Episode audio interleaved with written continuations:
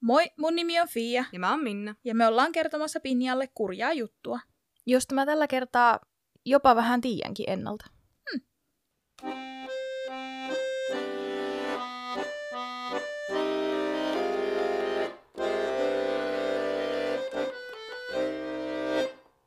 Joo, jokunen aika takaperin katsoin Netflixistä elokuvan um, Extremely Wicked, Shockingly Evil and Wild, Joo.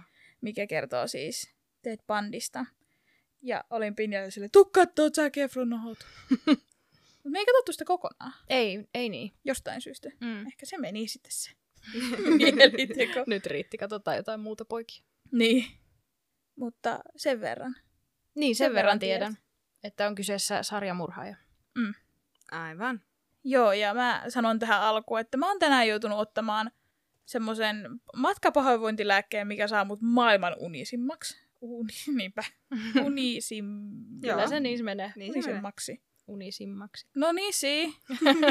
Eli jos mä puhun ihan läpi ja päähäni tai luen jotain, mitä sattuu, niin se johtuu ihan vaan siitä. Mm. Mutta mulla oli hyvin mutkainen tie tänään takapenkillä autossa, niin että selvisin siitä, niin jouduin ottaa lääkettä ja nyt tajusin sitten sen lääkkeenoton jälkeen kotimatkalla, että totta, vaikutus kestää 12 tuntia, mitä nämä nauhoitetaan. Mm. Mm. Mm. Mutta minä olen vetänyt hirveän määrän karkkia, suklaata ja kahvia, joten mulla pitäisi olla kofeiinia ja sokeria paljon veressä, että jos se tasapainottaisi. Niin.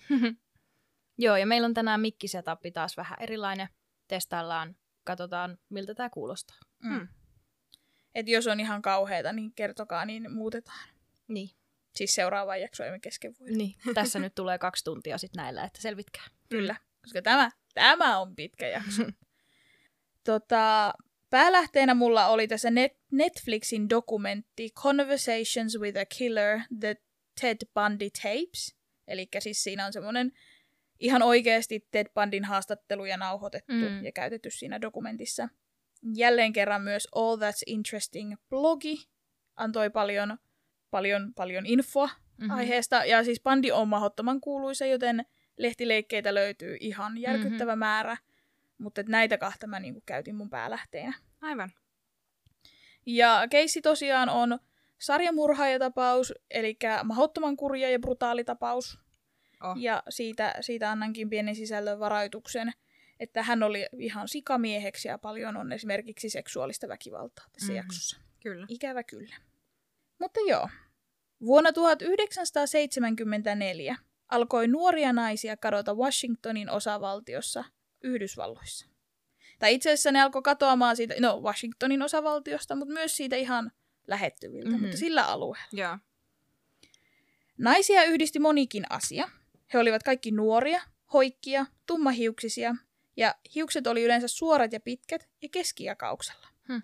Eräs tutkija sanoi haastattelussa, että hiusmuoti tuolloin 70-luvulla oli kutakuinkin tollanen. Niin, Mm. se hippi-era. Kyllä, että sinällään ei mitään erikoista, Mm. että näillä naisilla oli tämä sama hiustyyli. Mutta että nämä naiset näytti siltä, että nämä vois olla melkein siskoksia keskenään. Mm-hmm. Et Niin, jopa, se on niinku tosi ruu- tarkka. joo, et jopa ruumiin rakenne oli vähän samantyylinen. Ja, Joo. ja myös järjestään kaikki oli opiskelijoita. Mm. Ihan siis pari sattumaa saattoi olla, mutta poikkeus vahvistaa säännön. Kyllä. Ensimmäinen, ö, ensimmäinen helmikuuta Seatlessa katosi 21-vuotias Linda Ann Healy, Washington yliopiston opiskelija, ja hän katosi kotoaan. Okay. Hän asui kampuksen alueella kellarikerroksen asunnossa ja työskenteli radiossa säätiedottajana, ja nimenomaan hän tiedotti niin kuin hiihto- ja laskettelusäätä. Okei. Ahaa. Millaiset kelit on lasketella ja millaista Niin. on tuuli puhaltaa rinteessä. Mm-hmm. Maaliskuun 12. päivä, eli reilu kuukausi myöhemmin, Donna Gale Manson, 19-vuotias opiskelija Evergreen State Collegeista, eli noin 95 kilometrin päässä lo- tuolta Seatlesta, lähti asuntolastaan osallistuakseen jatskonserttiin kampusalueella, mutta ei saapunut paikalle. Hmm. Jälleen kuukautta myöhemmin, huhtikuun 17. päivänä, Susan Elaine Rain- Rancourt katosi, kun hän oli matkalla asuntolahuoneeseensa iltakokouksen jälkeen Central Washington State Collegeissa Ellensburgissa, mikä oli 175 kilometriä Seatlesta kaakkoon. Aivan. Hänen kohdallaan kaksi Central Washingtonin naisopiskelijaa kertoi myöhemmin, että he olivat kohdanneet juuri tuolloin Raincordin katoamisyönä miehen, jolla oli käsi tuettuna kantositeeseen, ja hän pyysi ohikulkevilta apua kirjojen kantamiseen. Hänellä oli siihen lähettyville parkkeerattu rusehtavan tai beigenvärinen Volkswagen Beetle, ja hän siis sinne yritti päästä niiden kirjojen kanssa Mm. ja pyysi kantoapua siis autolleen. Aivan. Ja tämä oli siis kaikki, mitä poliisi tiesi tästä katoamisesta. Niin. Seuraavassa kuussa, toukokuun kuudentena päivänä, Roberta Kathleen Parks lähti asuntolastaan Oregonin osavaltion yliopistossa, mikä on nyt niin kuin noin 400 kilometriä Seatlesta. Ja hän oli lähdössä siis kavereiden kanssa kahville, mutta ei koskaan saapunut sinne kahvilaan. Hmm. Ensimmäinen kesäkuuta 22-vuotias Brenda Carol Ball katosi lähdettyään, öö, lähdettyään kotoaan, mikä oli lähellä Seattle-Takoman kansainvälistä lentokenttää. Hänet nähtiin viimeksi parkkipaikalla keskustelemassa ruskeatukkaisen miehen kanssa, jolla oli käsi. Mm-hmm. Aivan. Kesäkuussa tapahtui toinenkin katoaminen. 11. päivänä Washington yliopiston opiskelija Georgian Hawkins katosi varhain aamulla kävellessään kirkkaasti valaistulla kujalla poikaystävänsä asuntolan ja opiskelijakuntatalon välillä. Lä- enemmänkin niin kuin aamuyöstä. Mm-hmm. Joo. Ja seuraavana aamuna kolme Seattlen murharyhmän etsivää ja rikoskonstaapeli haravoivat koko kujan, mutta he eivät löytäneet mitään. Okei. Okay. Hawkinsin katoamisen tultua julkisuuteen silminnäkijät ilmoittautuivat ja kertoivat nähneensä miehen läheisen asuntolan takana olevalla kujalla. Hän oli kainalosauvojen varassa ja hänellä oli kipsi jalassa. Ja hän, hänellä oli ongelmia kantaa salkkua, koska hänellä Aivan. oli ne sauvat. Mm. Eräs nainen muisteli, että mies pyysi häntä auttamaan kantamaan tätä salkkua autoonsa vaalean ruskean Volkswagen Beetleen. Mutta onko se aina, siis nimenomaan tolle, että se ei ikinä ole lähössä sieltä niin kuin varsinaisesti mistään. Se on vaan keskellä kaikkea ja on silleen jotenkin päässyt maagisesti sinne asti ja sitten pyytää apua. Niin, Niin. niin kyllä. Et siinä ei ole ikinä sitä semmoista, että se on jossain pöydän vieressä se salkku ja sitten se on silleen, että hei, autatko? Vaan se on johonkin asti jo muka päässyt mm. ja sitten on silleen, Joo. että auta. Kyllä mä kyseenalaistaisin vähän, että totta kai se on voinut jotenkin päästä sinne asti ja ollut sitten silleen, että ei tästä tule mitään, mä tarviin apua. Mutta silti. Niin kyllä. Ja varmaan moni on miettinytkin, että mitenhän se on tuohon astikin päässyt. niin. Niin. Mutta ihmiset on yllättäen hyviä halutessaan auttaa. Siis silleen, Mm, niin kuin, niin että kyllä. no minä nyt hyvää hyvyyttäni autan, että oli hänellä Mm. syyt mitkä hyvänsä. Niin. Ei välttämättä edes kyseenalaista tuommoista. Niin. Niin, Tai vaikka niinpä. miettisikin, että onpa jännä, että se on Niin. lähtenyt kainalosauvojen salkun Mm. kanssa, että miksi se ei hankkinut reppua. Kyllä. Mutta että sitten on vaan silleen, että no, mut minä autan. Mhm. Niin. Anyway. Niinpä. No, totta kai tässä kohtaa, kun näin monta ihmistä on kadonnut, Niin. niin tämä herätti tietenkin median huomioon. Ja uutu- uutisissa raportoitiin paljon sitä, että naisia katoaa. Ja Mhm. varsinkin kampusalueella, minkä Mhm. pitäisi olla niinku turvallista ajatuksena. Niin, että se ei niin. ole mikään ö, pimeä, slumminen katu, missä on hylättyjä taloja ja en mä tiedä jotain. Joku takakuja. Niin, vaan Mhm. että tämä oli niinku hyvin valaistu Mm. kampusalue, suurin Kyllä. osa näistä. Niin, semmoinen, missä oletettavasti joku aina näkee, jos jotain Niin. tapahtuu. Ja monissa kampusalueilla on myös vartioita. Mm, totta. Niin, kyllä. Ja pelko levisi väestön keskuudessa. Muun muassa nuorten naisten liftaaminen väheni hyvin jyrkästi tällöin, mm. Mm. koska 70-lukuhan oli kovaa mm. Mm. liftaamisaikaa. Mm-hmm. Ja lainvalvontaviranomaisiin kohdistui yhä enemmän paineita, koska heillä ei ollut mitään todisteita, niin heillä ei ollut mitään, niin kuin, Niin. heillä, heillä ei ollut mitään Joo. antaa. Niin, ei ollut mitään johtolankoja. Niin. No poliisi ei myöskään sitten suostunut antamaan toimittajille näitä va- vähäisiä tietoja, mitä heillä oli, koska ne pelkäs tutkinnan vaarantuvan. Mutta samaan aikaan se loi semmoista, niin kuin, että poliisi ei tee mitään Mm. ajatusta. Mutta yllättävää, että ne on yhdistänyt kuitenkin. Ei ne ihan heti yhdistänyt. Okei. Okay.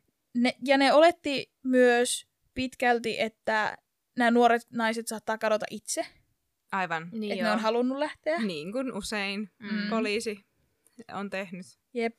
Ja, tai sitten ajateltiin, että on vain niin väkivalta lisääntynyt kampusalueilla. Mm. Aivan. Ei ajateltu suoraan, että se on yksi ja sama mies. Niin, niin, kyllä.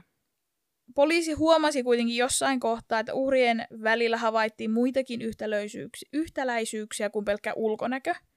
Kaikki nämä katoamiset tapahtuivat yöllä. Yleensä käynnissä olevan rakennustöiden lähettyvillä, ja ne tapahtuivat viikon sisällä joko väli- tai loppukokeesta. Ahaa. Random, että ne huomaa ton, että, Mm. että toi rakennustyömaa Jep. Niin, läheisyys vaikuttaa siihen. Mm. Niin jännä, että sillä on mitään merkitystä. Niin. Siis silleen, niin kuin, että entäs sitten? Kyllä. Koska eihän yöllä kukaan rakenna. Niin. Mm. Kaikilla uhreilla oli katoamishetkellään yllä housut, eikä hametta. Ja useimmiten heillä oli siniset farkut jalassa. Okei. Okay. Tämä oli myös tämmöinen, mikä nostettiin ilmi. Ja monilla rikospaikoilla siis oltiin nähty mies, jolla oli joko kipsi tai kantoside, ja hän ajoi ruskeaa tai rusehtavaa Volkswagen Beetleä. Englanniksi siinä käytettiin väriä tan, Mm. mutta mä en löytänyt sille fiksua suomennosta, joten mä käytin rusehtava. Joo. Kyllä. Mutta mun mielestä se oli enemmän ehkä beike. Niin, kyllä, semmoinen vaaleanruskea. Niin. No, Oregonin ja Washingtonin alueen murhat, huipen, tai no katoamiset, spoiler alert, mutta Mm. puhutaan sarjamurhaajasta, niin ehkä se on ihan ok.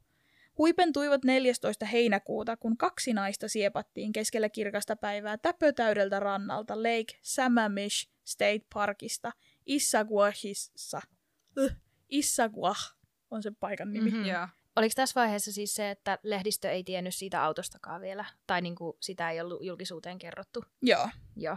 Et Että lehdet ei, ei- periaatteessa tiedä mitään Joo. muuta kuin sen, että ihmisiä on Joo. kadonnut. Et ei osannut niinku olla varuillaan semmoisesta, niin. jos näkee. Joo. Ja tämä Lake Sammamish, Sammamish, Sammamish, Mm. joo. Lake Sammamish State Park oli 13 kilometrin päässä Seattlesta ja se oli tämmöinen julkinen ö, puisto kautta uimaranta. Ja siellä oli paljon jengiä, siis ihan Mm. oikeasti paljon. Ja neljä silminnäkijää kuvaili viehättävää nuorta miestä, jolla oli yllään valkoinen tennisasu. Hmm. Eli onko sillä ollut sitten niinku sortsit ja poolokaulus, poolopaita? Niin. Siis semmoinen Troy Pikee. Bolton tota, cosplay. Se on siis Zac Efron is doing Zac Yes. Efron. Yes. Oh no. Ympyrä sulkeutuu. No, hänellä oli siis tämä sporttinen tennisasu päällä. Ja vasen käsi tuettuna, ilmeisesti niin kuin jollain kantositeellä. Tai siitä oli, eri, oli niin kuin, yhdessä oli vaan, että se oli niin kuin paketissa. Ja yhdessä oli se, että se oli semmoisella rinta, rinta-asialla tässä niin kuin kantositeessä. Niin. Joo. Mä näytän teille ihan niin kuin te näkisitte, että miten mun käsi on. Mutta... Mm-hmm. Ja hän puhui kevyellä aksentilla. Ehkä kanadalainen tai britti. Kevyt aksentti. I'm sorry. Ja koska Kanada ja Britti on niin lähellä toisiaan. Joo. Mutta ehkä siinä on ollut, että eri ihmiset sanoo siis Niin, joo. eriä. Ja hän esitteli itsensä Tediksi. Mm-hmm. Ja pyysi apua hänen purjeveneen purkamiseen.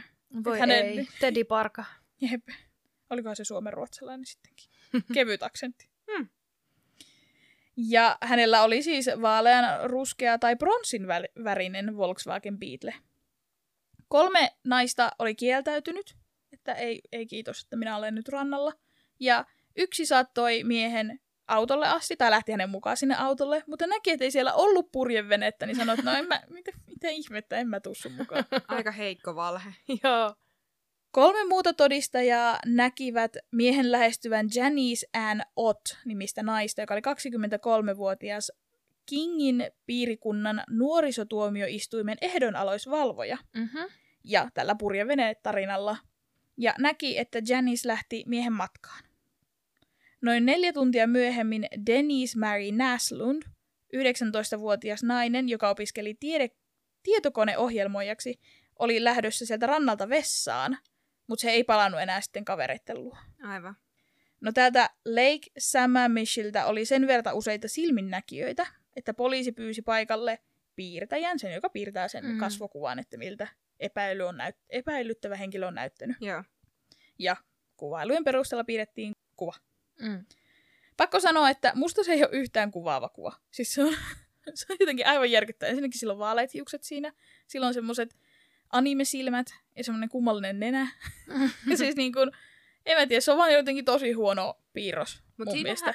on jotenkin silleen, että ne yrittää saada ne kaikista niin kuin selkeimmät piirteet Mm. niin kuin näky, nä, näkyväksi siinä. Mm. Mutta sitten monesti niistä tulee semmoisia karikatyyrin Joo, näköisiä. no kun se on just sen näköinen. Mm. Mutta että kun ne oli saanut sen kuvan tehtyä, niin ne kuitenkin sitten tämän julkaisi lehdissä. Ne julkaisi tämän kuvan. Tämän näköistä Ted-nimistä miestä etsitään. Ja että hänellä on tällainen ja tällainen auto. Niin, niin. Ja tämä piirroskuva painettiin alueellisissa sanomalehdissä, lähetettiin paikallisille televisioasemille, että nyt tästä tehtiin niin julkinen tieto. Poliisit saivat jopa 200 vihjettä päivässä, ja useampikin ihminen tuli heille kertomaan, että kuvaus vastaa jotain, jonka he tuntevat. Okei. Okay.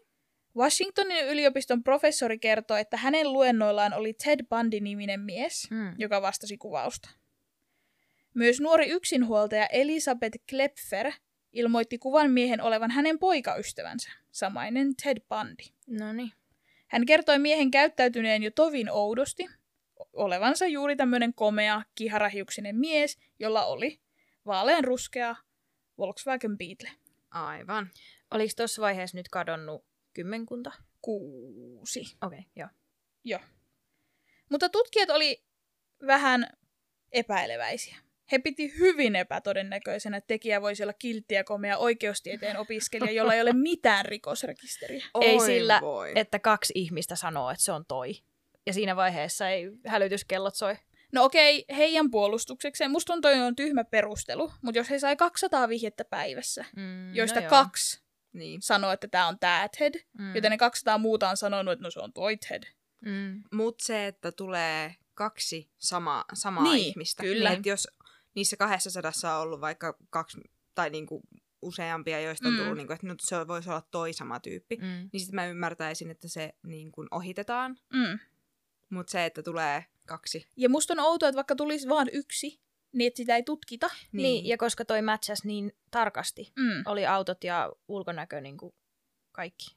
Joo, ja toi on niin naurettavaa, että, että koska se on kunnon kansalainen, mm. niin eihän se voi mitään ja se on tehdä. niin kauhean komea, ei sen tarvii noin tehdä. Se pärjää elämässä ilmankin. Mutta siis toi on, toi on vaan fakta tässä Mm. tapauksessa. Niin. Että eihän noin hyvännäköinen ihminen voi tehdä mitään Mm, pahaa. mm. Niin. Ei sen tarvitse tehdä mitään pahaa. Mm-hmm. Se on niin kauhea. Niin kuin- Ajatus. Niin. Jep. Ja siis niin kuin pretty privilege. Niin, Jep. Kauniin nimenomaan. ihmisen. Etuoikeus elämässä. Niinpä. Joten he päättivät jatkaa edelleen tutkimuksia ja käydä läpi näitä muita vihjeitä. Mutta kuka on tämä komeaksi ja kiltiksi kuvailtu oikeustieteen opiskelija? Theodore Robert Covell syntyi 24. marraskuuta 1946 Burlingtonissa, Vermontissa, Yhdysvalloissa. Tedin syntymä ja elämän alkukohdat onkin varsin mielenkiintoiset. Tedin kasvatti alkuun Samuel Covell ja Eleanor Miriam Covell omaa sukua Longstreet. Perheessä oli jo ennestään kolme tytärtä, Louise, Julia ja Audrey. Louise oli vanhin ja Tedin syntymän aikoihin 22-vuotias. Suurimmassa osassa lähteitä tätä Audreyta ei edes mainittu, Okei. Okay. Mm. mutta siis esimerkiksi täällä All That Interesting, niin se oli. Sitten oli tämmöinen Crime Piper-blogi, niin sieltäkin mainittiin. Ja sitten ihan vaan tämän isän genisukupuussa oli Mm. merkattu kolme tytärtä. No niin. Mutta jännä, että missään muualla ei mainita tätä Audreya. Joo, aika erikoista. Onkohan Jep. se itse ollut sit silleen, että hän ei halua olla mukana tässä, niin on Niin voi sanonut, olla. että älkää kertoko. Ja sitten tavallaan, koska hänellä ei ole mitään merkitystä tarinan Mm. kannalta, häntä ei tulla mainitsemaan, niin Mm. ehkä se on myös vaan unohtunut Niin. Niin. puhtaasti. Mutta joo. Öö, elämänsä ensimmäistä kolme vuotta Pandi, tai siis Ted, asui Philadelphian Roxborough kaupungin osassa. Öö, Rova Covell, eli tämän Louisen äiti, tai siis näiden tyttärien ja Tedin äiti, Mm. mm. sanotaan näin, sairasti lamannuttavaa masennusta, jonka hoidoksi hän kävi ilmeisesti jopa tämmöisissä sähköpulssihoidoissa. Joo. Samuel Covell oli ilmeisesti väkivaltainen ja vahvasti alkoholisoitunut, ja valitettavasti hän oli myös ainoa mieshahmo, jota Ted joutui ihailemaan. Tai Ai no, voi. Mm. hän ihaili siis tätä miestä, mutta hänellä ei myöskään ollut muuta miehen mallia. Mm. Mm. Joo. Tedille myös myöhemmin selvisi, tästäkin on itse asiassa kahta tarinaa, että kumpi on totta ja kumpi ei. Että joko niin, että hän itse löysi syntymätodistuksensa, Mm. tai sitten hänen vanhempi serkku kiusallaan näytti hänen syntymätodistuksen. Mutta selvisi, että hänen siskonsa Louise olikin hänen biologinen äitinsä. Ahaa. Jep. Vähän niin kuin Jack Nicholsonilla. Ah, sitäkään en Fun tiennyt. fact. Olihan se Jack Nicholson. Oli, oli. Mennään sille. Sitten joku laittaa, ei se ollut Jack Nicholson, se oli... Mä en keksi kenenkään toisen näyttelijän nimen. On se Jack oltu. Sparrow. Se. I mean Captain Jack Sparrow. Yes. Mutta joo, Louise oli tullut siis raskaaksi, ja koska 1940-luku ja Mhm. mm-hmm. isä ei varmasti tiedetty, eli hän ei ollut missään, hän ei ollut naimissa eikä parisuhteessa, Joo. niin tyttö lähetettiin tällaiseen Elizabeth Lund Home for Unwed Mothers. Oi, Eli siis tällaiseen, öö, mihin, mitä mä sanoisin, tämmöiseen hoitolaitokseen, mihin lähetetään naimattomat naiset synnyttämään. Juu.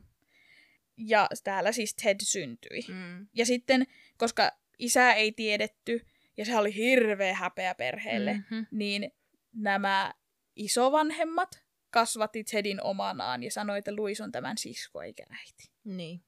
Tedin biologisen isän henkilisy- henkilöllisyyttä ei ole koskaan vahvistettu. Hänen alkuperäisessä syntymätodistuksessaan isäksi on ilmeisesti merkitty tämmöinen myyntimies ja ilmavoimien veteraani nimeltä Lloyd Marshall. No totta kai se on myyntimies. Niin. Maitomies. Niin, tai postelioni. Mm. Mutta sitten todistuksen kopiossa isä on mainittu vain tuntemattomaksi. Louis myös väitti tavanneensa sotaveteraanin nimeltä Jack Worthington, joka hylkäsi hänet pian raskauden tultua ilmi. Ja lä- väestölaskentatiedot paljastaa, että oli Worthington ja Marshall-nimisiä miehiä, useita kappaleita, jotka asui Louisin naapurustossa tai siellä lähettyvillä. Et se oli aika yleinen sukunimi. Mm. Että joo, tavallaan paikkaansa pitävä, mutta myös semmoinen, että kun sä tiedät, että samassa kylässä asuu Virtanen, niin vähän tuulesta temmattu, Niin. koska sitä ei kuitenkaan sit koskaan niin kuin selvitetty. Mm. Niin. Kukaan ei ole tullut julki, niin vähän ehkä semmoinen, vähän, että onko totta vai ei. Jotkut perheenjäsenet epäilivät, että Ted, Tedin isä saattoi olla Louisen oma isä. No kun sitä mä mietin heti alkuun.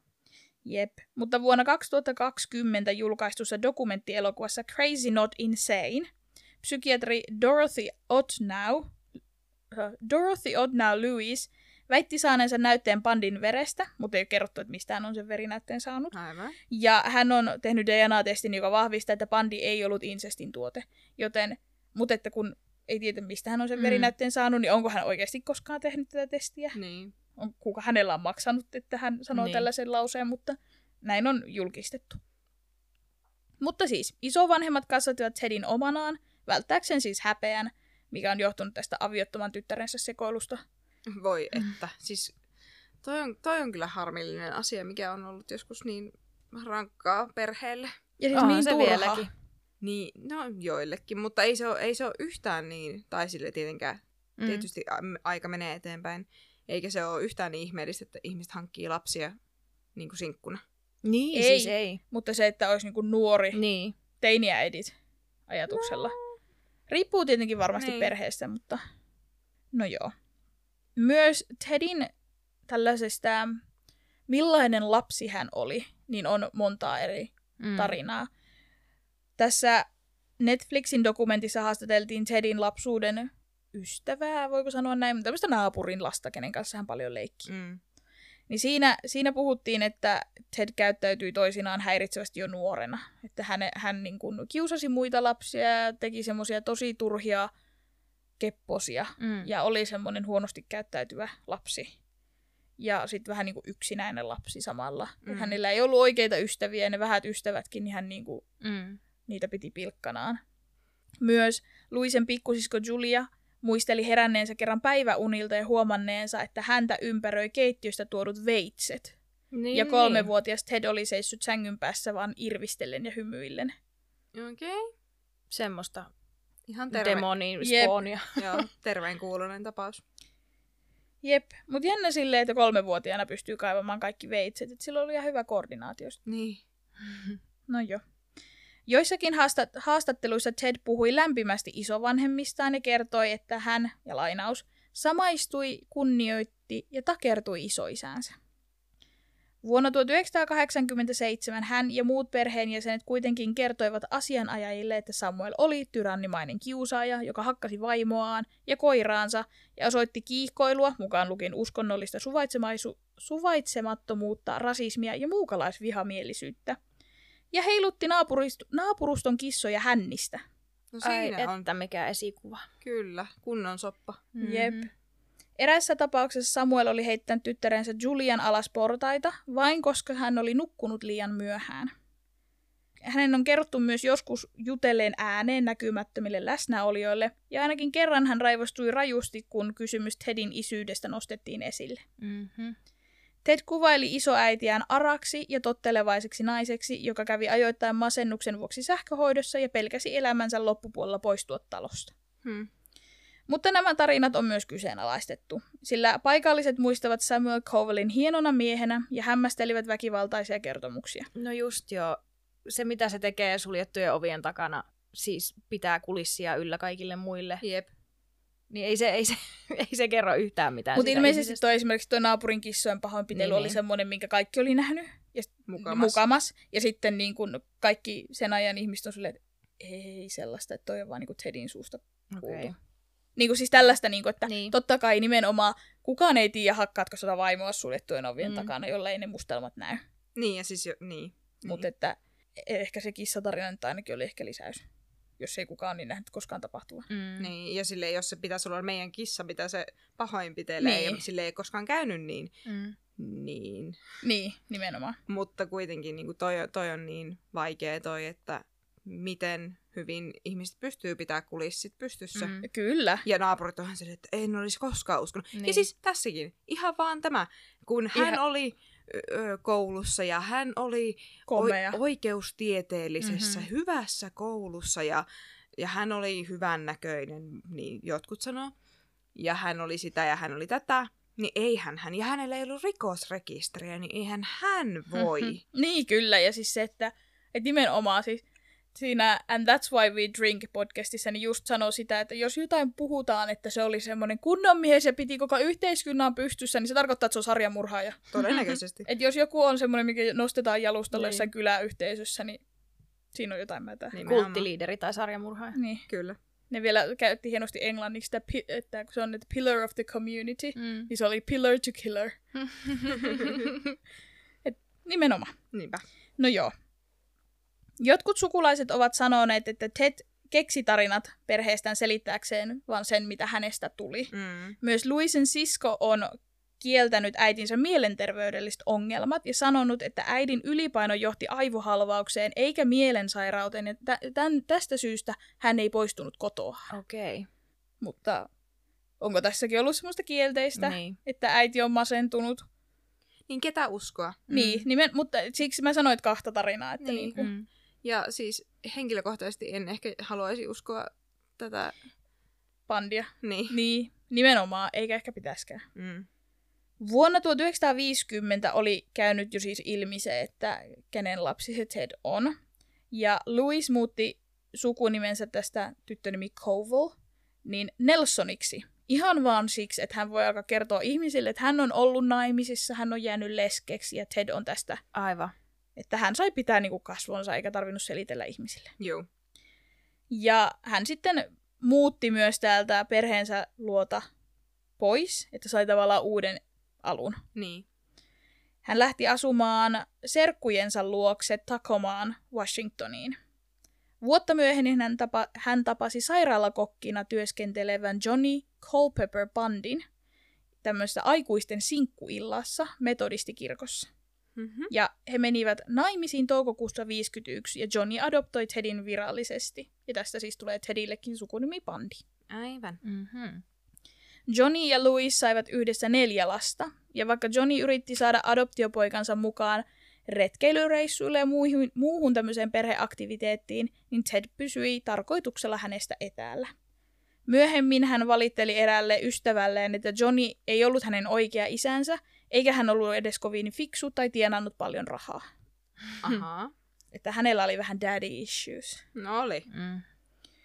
Mutta niin kuin jo sanoin, Tedin lapsuudesta on montaa s- storia, että tämä naapurin nainen sanoo, että, että hän on ollut temperamenttinen ja kiusaaja ja Mhm. mm-hmm. ongelmissa. Kun taas Ted itse kertoi niissä nauhoituksissaan, että hän oli hyvin normaali lapsi, kasvoi lähiössä, leikki muiden lasten kanssa. Hän oli yksi pojista, hän oli partiolainen, kalasti, metsästi sammakoita. Hän oli yksi parhaista sammakon metsästäjistä itse asiassa. Niin, mitä se teki niille sammakoille sen jälkeen, kun sai ne kiinni? Niin, ja oliko oikeasti? Saiko Niin. se niitä sammakoita edes kiinni? Mä en niinku usko mitään, mitä sen suusta No pääsee. ei kyllä. Varsinkaan, jos naapurin lapset sanoi, että se oli ihan tosi pelottava ja kriipi. Niin. Niin se on vaan se, että ei, mä olin paras. No Niin totta vähän kai. silleen, Mm. Sas. niin. Sus? Ted myös kertoi, että hän oli koulussa sporttinen, hyvä oppilas ja hyvin suosittu. Mm, Sure. Kun taas naapuri kertoi Tedin ollen ujo ja introvertti, joka ei mennyt koulun tanssiaisiin, koska hänellä ei ollut edes ystäviä. Hän siis kirjoittaa fanfictionia itsestään. Kutakuinkin. Ja naapuri vielä ihmetteli tätä, että, että, että se on outoa, että Ted oli näin yksinäisen oloinen, koska hän oli oikeasti hyvännäköinen. Niin luulisi, että se edes saisi niinku tytöt kiinnostumaan. Tai siis Mm. silleen, että koska jos sä olet tosi kaunis ihminen, niin sä vedät ihmisiä puoleensa. Mm. Mm. Niin se sanoi, että se oli jännää, että kukaan ei pyytänyt sitä koulun tanssiaisiin, kun se oli niin komea. Niin, se on se ollut se creepy aura niin, niin vahva, ettei kukaan halunnut. Niin. Niin, nimenomaan. Vaikka oli niin komea. Toikin on niin. Mm. Silleen, ei, ei se oikeasti aina riitä. No, ei läheskään Ei. aina. Ei yleensä. Näinpä. No, oli miten oli. Perheelämää Tedin kohdalla ei oikeasti voida syyttää. Perhe oli keskituloinen, kirkossa käyvä, vanhemmat osallistuivat lapsen, lasten kasvatukseen, siis en puhu nyt näistä isovanhemmista, Niin. vaan tämä Louise ja sitten tämä Johnny, jotka hankki ne neljä lasta myöhemmin Tedin lisäksi. Mm-hmm. Ja koska Tedin kaikki sisarukset kasvoivat ei-murhaajiksi ja niin kuin pär- pärjäsivät elämässään, ja heillä ei ollut mitään ongelmia, Mm. niin tavallaan niin kuin, en sanoisi, että nyt on niin kuin kasvatuksessa vika. Niin kuin usein on sarjamurhaajien kohdalla, että heidät on niin, kuin niin kierroon kasvatettu. Mm. Mm. Niin sitä en nyt ainakaan Tedin tilanteessa syyttäisi. Niin. Ainakaan niinku, ei voi täysin tietää. Niin, ei tietenkään, ei voi kaikkia tietää, mutta että asiat voisi olla huonomminkin. Kyllä. Ja siis ei voi sanoa sitäkään, että niinku, koska muut pärjää. Niin, että... No ei niin, mutta siis... Niin kuin, Niin, niin, kyllä. Mutta ainakin mitä muut lapset on kertonut heidän perheelämästä, niin siellä ei ole ollut Mm. mitään sellaista puhtaasti pahaa. Niin rankkaa. Niin. No rankkaakin on voinut olla, mutta ei niin. mitään niin Mut kuin... niin rankkaa, mitä Ted kertoo. Niin, kyllä. Myöhemmissä haastatteluissa Bandi muisteli lukiovuosiaan eristä, eristäytyneenä ja väitti, että hän halusi olla yksin ja siksi hänellä ei ollut kavereita. Ja itse asiassa mieluummin olikin yksin, kun hankki vaikka kavereita. Hän muisteli keskittyneensä koulutyöhön ja käyttäneensä opintoja tekosyynä piiloutuakseen sosiaalisilta tilanteilta, joita hän itse asiassa vähän jo pelkäsi. Mm. Hän kertoi ö, rikoskirjailija Anne Rulelle, Rulelle, Rulelle. Onpa siis tämmöiset sanat on niin ärsyttäviä taivuttaa. Niin on. Niin on. No joo, hän sanoi näin, lainaus. En tiennyt, mikä saa ihmiset haluamaan ystäviä. En tajunnut, mikä oli sosiaalisen vuorovaikutuksen taustalla. Mm. Bandi ha- harrasti laskettelua. Ja hän tykkäsi laji- lajista hyvin, hyvin niin kuin, hän oli intohimoinen laskettelija-harrastelija. Ra- lasketteluharrastelija. Hän harrasteli laskettelua. Jos, jos. Jos. jos Se on hyvä. Ja siis ainoastaan miinuspuolena tässä oli se, että hän harjoitteli varastetuilla varusteilla Alright. ja väärännetyllä hissilipulla. No hupsis. Mutta muuten hyvä. Muuten hyvä, mutta. On se hyvä, että nuoriso harrastaa. Näinpä. Lukioaikana hänet pidätettiin ainakin kahdesti epäiltynä murtovarkaudesta ja moottoriajoneuvovarkaudesta. Kun hän täytti 18 vuotta, tapausten yksityiskohdat poistettiin hänen rekisteristään, No kuten hyvä. Washingtonin alueella oli tapana. Mm. Ei ollut rikosrekisteriä, Mm-hmm. koska se oli pyyhitty. Jep. Valmistuttuaan lukiosta vuonna 1965 Ted opiskeli vuoden Puget Soundin yliopistossa ja sen jälkeen hän siirtyi Washingtonin yliopistoon luke- opiskelemaan kiinan kieltä. Okei. Okay. Aha. Keväällä 1967 hän tapasi unelmiensa tytön yliopiston asuntolassa. Kirjoituksissa hän viittaa tyttöön nimellä S, mutta elämänkertakirjoittajat kutsuvat häntä yleisesti Stephanie Brookiksi. Ja ilme- tämä ei ole siis sen naisen oikea nimi, mm-hmm. Mhm. ja se löytyy ihan siis googlaamalla. Mutta kun kaikkialla käytetään tätä Stephanieta, niin mä ajattelen, että sillä on varmaan syy. Se Mm. nainen ei ehkä halua tulla ihan omalla nimellään tunnetuksi. Kyllä. Joten mennään mekin sillä Stefanilla. Yes. Bandi ihaili aluksi Brooksia kaukaa. Tyttö oli häntä hieman vanhempi ja hyvin varakkaasta perheestä, paljon Bandia varakkaammasta perheestä. Mutta he tutustuivat ja kävivät esimerkiksi hiihtää, hiihtämässä ja laskettelemassa yhdessä. Ja heidän välillään alkoi lyhyt, mutta ainakin Pandin mielestä hyvin intensiivinen romanssi. Ja he kävivät vuoristomatkoilla ja illallisilla ja rakastelivat asuntolahuoneessaan. Ja ensimmäistä kertaa Pandi oli oikeasti rakastunut. Oi vei. Tämä menee varmasti ihan hyvään paikkaan. Mm-hmm. Kyllä. Brooks valmistui keväällä 68 ja lähti Washingtonista San Franciscoon, ja Pandi seurasi perässä. Mm-hmm. Hän sai stipendin kiinan kielen opiskeluun Stanfordin yliopistossa sinä kesänä, ja hän halusi heidän rakkautensa kestävän, joten hän oli valmis muuttamaan tytön perässä vaikka toiselle puolelle Amerikkaa. Onko se Stanford siis siellä suunnalla?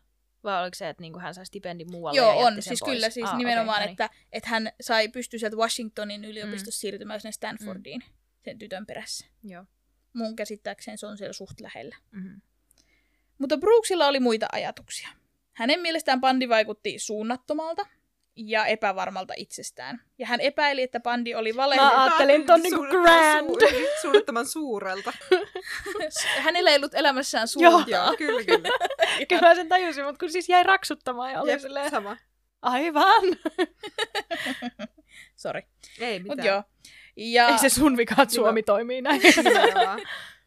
Mutta tota, joo. Ja Pandi oli valehdellut hänelle useamman kerran ja jäänyt sitten kiinni myös näistä valheistaan. Mm. Ja se ei tälle Stefanille myöskään käynyt.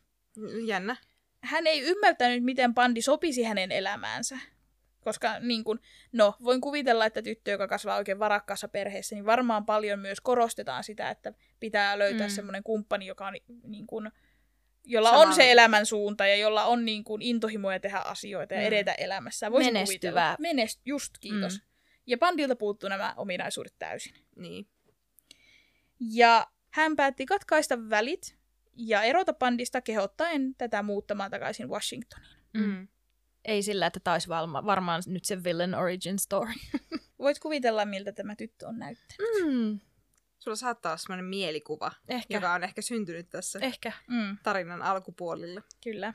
Myöhemmin bandia tarkkailleet psykologit pitivät tätä eroa ratkaisevana hetkenä bandin psykologisessa kehityksessä. Siis olisi ihan kauheeta, ihan kauheeta olla Mm. se, Jep. niin kuin, jonka ta, niin kuin, Syy periaatteessa, Niin, vaikka siis se ei ole niin. mitenkään sen Se- syy, nimenomaan, mutta se se, katalytti. kyllä, se ei ole niin kuin Niin. mitenkään Ei tietenkään. kenenkään, koska joku on, tai sille toinen on ihan tosi sekaisin. Mhm. Mm-hmm. Niin. Ja jos se rupeaa tekemään pahoja asioita, niin se ei ole sun syy. Niin, Mutta se, niinpä. että, että sä, sä tietäisit sen, että se tekee niitä, vaan sen takia, että te erositte. Jep. Mhm. Ja sen takia, että sä koit, että te ette vaan ole niinku... Niin. Ei ole match. Niin. Se ei vaan Mut- niin kuin sovi yhteen. Mutta siis niinku itse omalla kohdallani, että jos mä huomaisin, niinku, että lyhyitä vaaleita kiharahiuksisia naisia katoaa, niin mä olisin silleen, oh oh, that's me. Mhm. Tai että joko mä katon seuraavaksi tai se johtuu muusta, mutta Minna, sä vaihdat hiusten väriä kuin sukkia. niin. ja hius, hiusten pituutta ja tyyliä, niin sulle Mm. ei voisi tulla sellaista niinku... Se, se, se, se sarjamurhaaja ei jää koskaan kiinni. oh Perfect God. crime. no, exactly. Niinpä.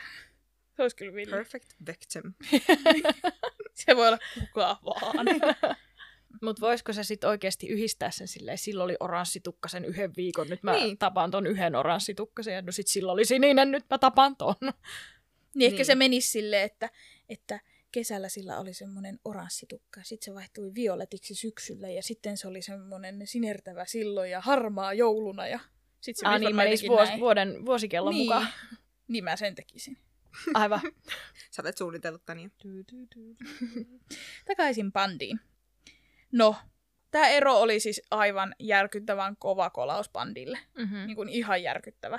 Ja hän päätti vaihtaa tämän kiinan kielen opiskelun pois. Mm-hmm. Ja hän alkoi opiskella kaupunkisuunnittelua. Joo. Jaha. I- Mutta jätti nämäkin opinnot kesken, koska arvosanat ei ollut hyviä. Eli se ei ollut yhtään hänen juttu. Niin.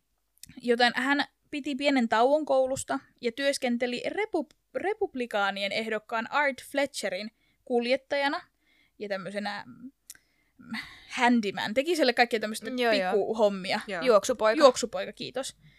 Ja sitten kun tämä ehdokas ei pääs tullut valituksi, niin Ted muutti sitten Filadelfiaan, jossa asui hetken perheensä luona, ja otti muutamia kursseja sitten siellä paikallisessa yliopistossa, niin kuin vähän ehkä etsien sitä, että mitä hän haluaa Mm. tehdä. Ja uskotaan, että sinä aikana, kun bandi asui Filadelfiassa tuolla vuonna 1969, ollessaan 22-vuotias Ted Bundy teki ehkä ensimmäisen murhansa. Oi Mhm. voi. Ja sanon, että tämä on, että uskotaan, koska hän ei tätä tunnustanut, mutta asiat viittaavat siihen suuntaan. Ja mä eikä ajattelin, että koska bandi tappaa niin monta ihmistä, ja tässä tulee jo tosi pitkä jakso, niin mä jätän kaikki nämä tämmöiset huhupuheet pois. Mhm. Mutta tämä oli sen verran mielenkiintoinen, Mm. ja nimenomaan se oletus siitä, että se on tappanut ennen vuotta 74. Niin. Niin tämän mä laitoin tänne ylös, mutta en listannut kaikkia semmosia ehkä bandi-tapauksia, koska muuten me oltaisiin täällä vielä ensi viikolla. Mm. Perjantaina 30. toukokuuta 1969 tuntemattomaksi jäänyt hyökkääjä puukotti 19-vuotiaat Susan Davisin ja Elizabeth Perrin kuoliaaksi Somers, Somers Pointin lähellä New Jerseyssä. Nuoret naiset olivat lomalla Ocean Cityssä edellisestä tiistaista lähtien. Ja kello 4.30 aamulla he olivat matkalla takaisin Pennsylvaniaan toivoen selviävänsä ruuhkasta, mutta pysähtyivät syömään aamiaista Somers Pointin dineriin. Noin tunnin kuluttua ruokalasta poistumisen jälkeen heidän kuolemaansa johtaneiden tapahtumien kulku on epäselvä. Mutta se tapahtui sen jälkeen, kun ne Mm. poistuivat sieltä dinerista. Joo. Osavaltion poliisi löysi heidän sinisen autonsa hylättynä Parkwayn varrelta puolen päivän aikaan seuraavana päivänä.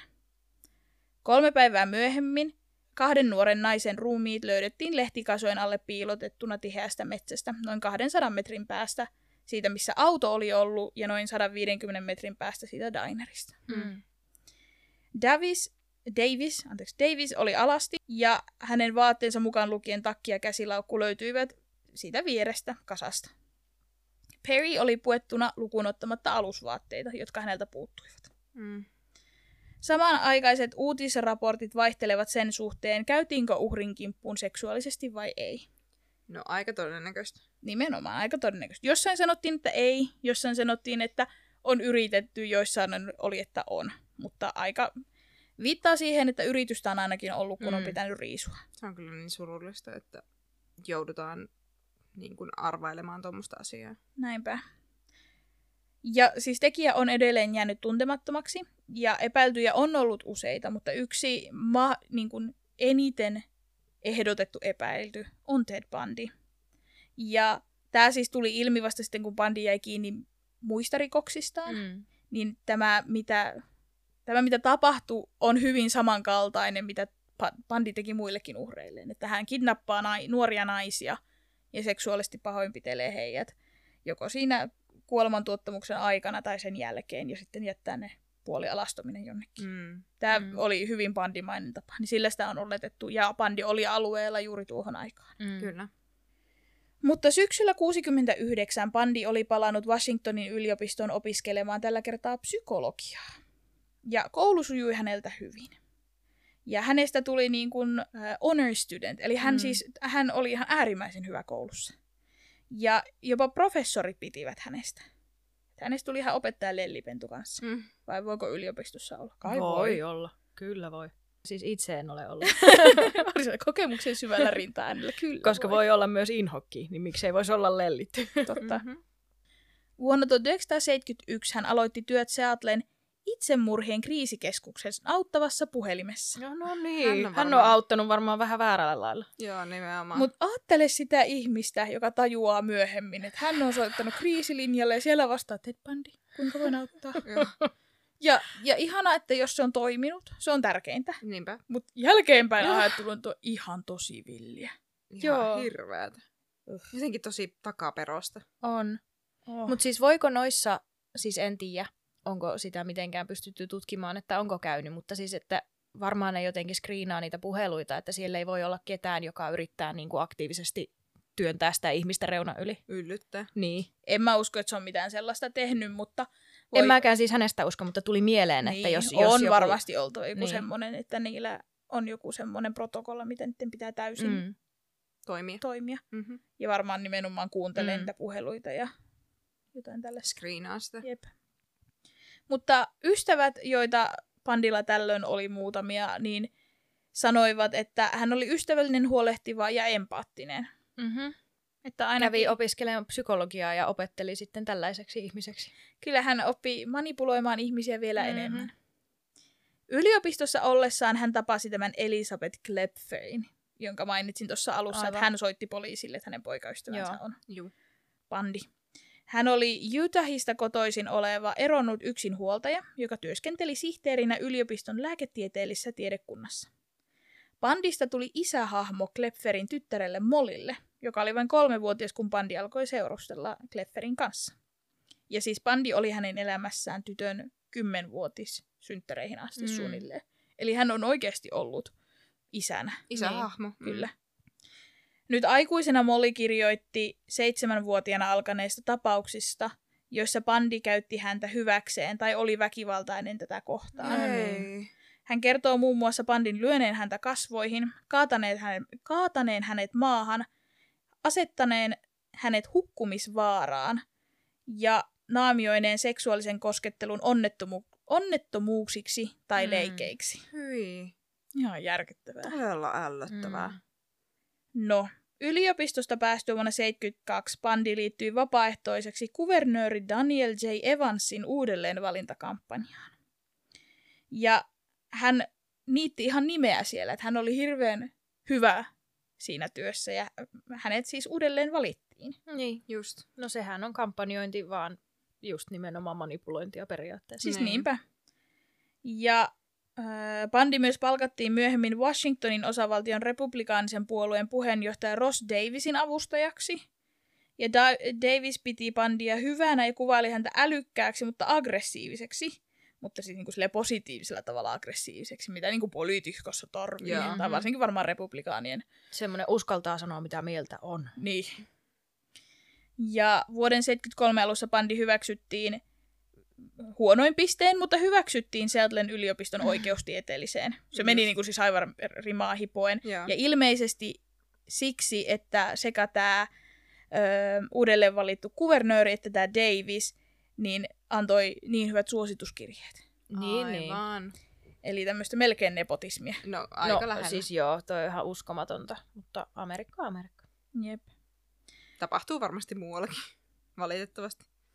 Niin, mutta varsinkin Amerikassa. Mm. Mm. Ei ehkä Suomessa. Suomessa nyt ei pääse mitenkään yliopistoon nimimerkillä kokemusta on. Mm. Tosi Joo, ehkä ei- mulla ei ole, mä en tunne ihmisiä, jotka voi kirjoittaa kirjeen, että ottakaa Fia sisään. Mm. No töihin pääsee kyllä, kun tuntee ihmisiä, mutta kouluihin vähän hankala. Niin. Joo, niihin kyllä me taitaa, taitaa merkitä ne Mm. mm. pisteet. No ollessaan tässä republikaanipuolueen asioilla, tai niinku pyöri siellä tehden näitä hanttihommia ja mitä se nyt ikinä tekikään sille Davisille, niin hän pä- pääsi tämmöiselle Kalifornian, varmaan jollekin promokiertueelle, tai siis Jaha. mi- miksi sitä kutsutaan, niin kuin, että Mä niin kuin kampanjointi. niin kampanjoimaan, niin hän tapasi Stephanie Brooksin uudelleen. Aha. Oi Ja vai. nyt tässä kohtaa Pandihan on päässyt oikeustieteelliseen mm. ja Mhm. hän on niin kuin menestynyt ja hän on parisuhteessa kylläkin, mutta ketä se nyt tässä kohtaa haittaa selkeästikään. No kun eihän se ole se, kenen se oikeasti haluaa, se kenen kanssa se nyt on. Niin. Niin. Sillä on väliä. Mutta hän oli siis vakava ja omistautunut urallaan ja hänellä oli selkeitä suunnitelmia Mm, ja Varmaan pukukin päällä, kun tapasivat. todennäköisesti. Niin Stefanille tämä oli niinku siis se positiivinen, koska jokuhan siinä oli, että hän oli Pandiin ihastunut, mutta Mm. hän ei vaan sitten nähnyt sitä tulevaisuutta tämän miehen kanssa. Ja nyt siinä miehessä oli kaikki ne, mitä hän oli siitä, toi, mitä puuttui. Niin. niin nyt ne on niin kuin siis Mm. löytynyt. Ja ö, Ted myös niin kuin siis ihan tosissaan niin kuin siis oikein kosiskeli tätä Joo, Brooksia, joo, joo. että se saisi sen suhteen toimimaan ja että heidän suhteen olisi mahdollisimman hyvä ja niin kuin, että kaikki oli vaan niin täydellisesti nyt heidän välillään. Mukamas. Mutta Pandi oli hyvin katkeroitunut siitä erosta. Mm-hmm. Ihan mahottoman. Ja, ja va- varsinkin siitä, että Stefani oli jättänyt hänet. Niin, no kun mä meinasin, että haluuko se vaan jättää sen sit vuorostaan. Kyllä. Tosi hyvä niin kuin, alku, suht, Mm. tai, tai niin kuin, uude, uusi alku Mm, suhteelle. joo. Toinen on täysin katkeroitunut. Ja tämä koko liehittely, ja jopa hän kosi Stefaniita, Mm. niin oli vaan kosto. Ja epäillään, että hän opiskeli psykologiaa ja lähti sinne oikeustiete- oikeustieteelliseen vaan siksi, että hän Mm. saisi itselleen statuksen, että hän voisi rikkoa sen Mm. mm. Stefaniin. Siis mitä tämmöiseltä ihmisroskalta voi odottaa? Nimenomaan. Siis aivan järkyttävää. Mutta ihaltavaa niin kuin uskoutumista tälle Joo, ajatukselle ei, ja asialle. ei mustoisi. Lähtee opiskelemaan jotain vaan siksi, että mä saisin toiselle ihmiselle pahan mielen. Mm, mutta toi on just siis se, mikä tekee niistä pahoista ihmisistä pahoja. Mm, niin. Et, ne käyttää Se drive. Oikeasti, joo. Että ne käyttää ihan tosi paljon Mm. aikaa siihen, että ne voi saada sulle pahan Mm. mielen. Jep. Että ne pelaa sitä niinku pitkää peliä. Mm. Mm-hmm. Mm, kyllä. Sillä syksyllä 73 bandi oli siis päässyt siihen tilanteeseen, että heillä oli, että, että, että Stefani oli taas rakastunut häneen, hän oli kihlannut Stefaniin ja hän katkaisi äkillisesti kaiken yhteydenpidon. No niin. Siis ihan kirjaimellisesti hän ei vastannut, kun Stefani soitti. Tai ei vastannut hänen kirjeisiin. Ja kun Stefani viimein tavoitti miehen puli, puhelimitse, puhelimitse kuukautta myöhemmin ja vaati saada tietää, että mitä, mitä tapahtui, Mhm. mm-hmm. niin kuin, että koska eikä meillä Mm. ollut suhde tässä, niin mies vastasi tasaisella ja rauhallisella äänellä, ja tässä tulee lainaus, Stefani, minulle ei ole aavistustakaan, mitä tarkoitat, ja löi luurin korvaan. Mm-hmm.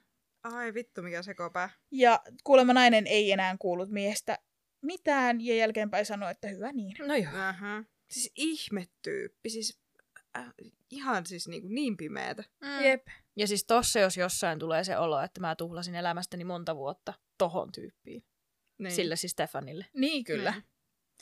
Tuohon aikaan, kun bandi oli päättänyt suhteen tai päättämässä suhdetta, niin hän alkoi lintsata oikeustieteellisestä ja pian lopetti koulun kokonaan. Kun ei silloin ollut enää mitään syytä olla siellä. Näinpä, eikä sillä ollut aikaa. Mm.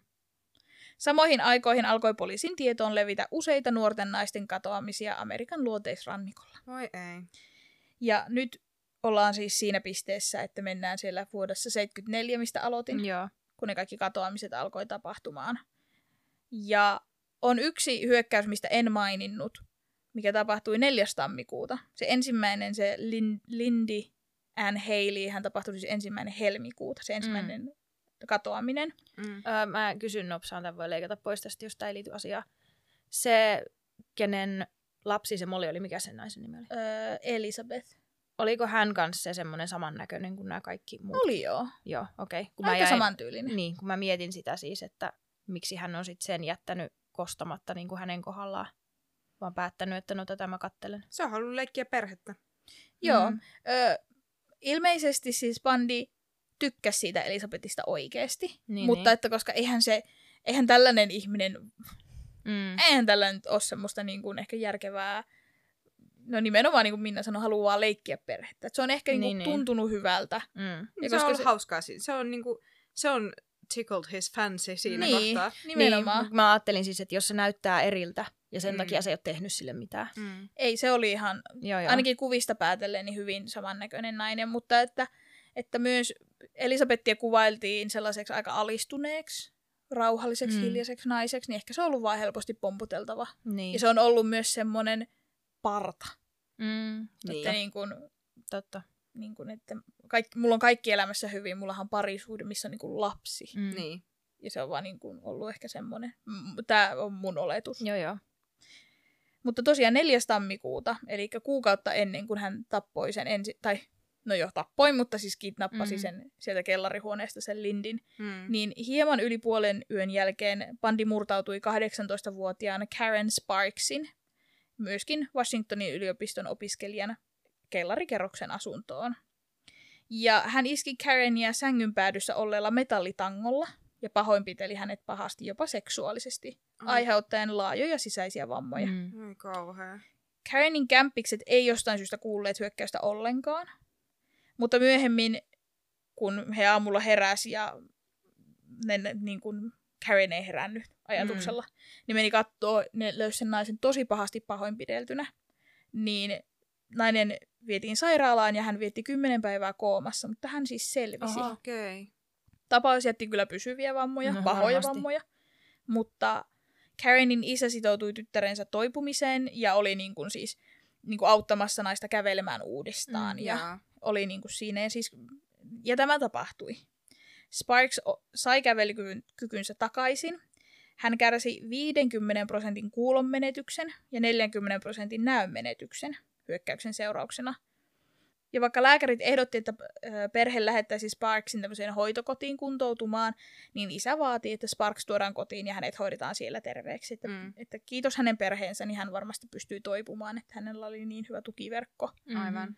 Ja hän on kertonut myöhemmissä haastatteluissa, että hän huomasi yliopiston kampuksella, että siellä oli semmoinen mies, joka välillä häntä tuijotti.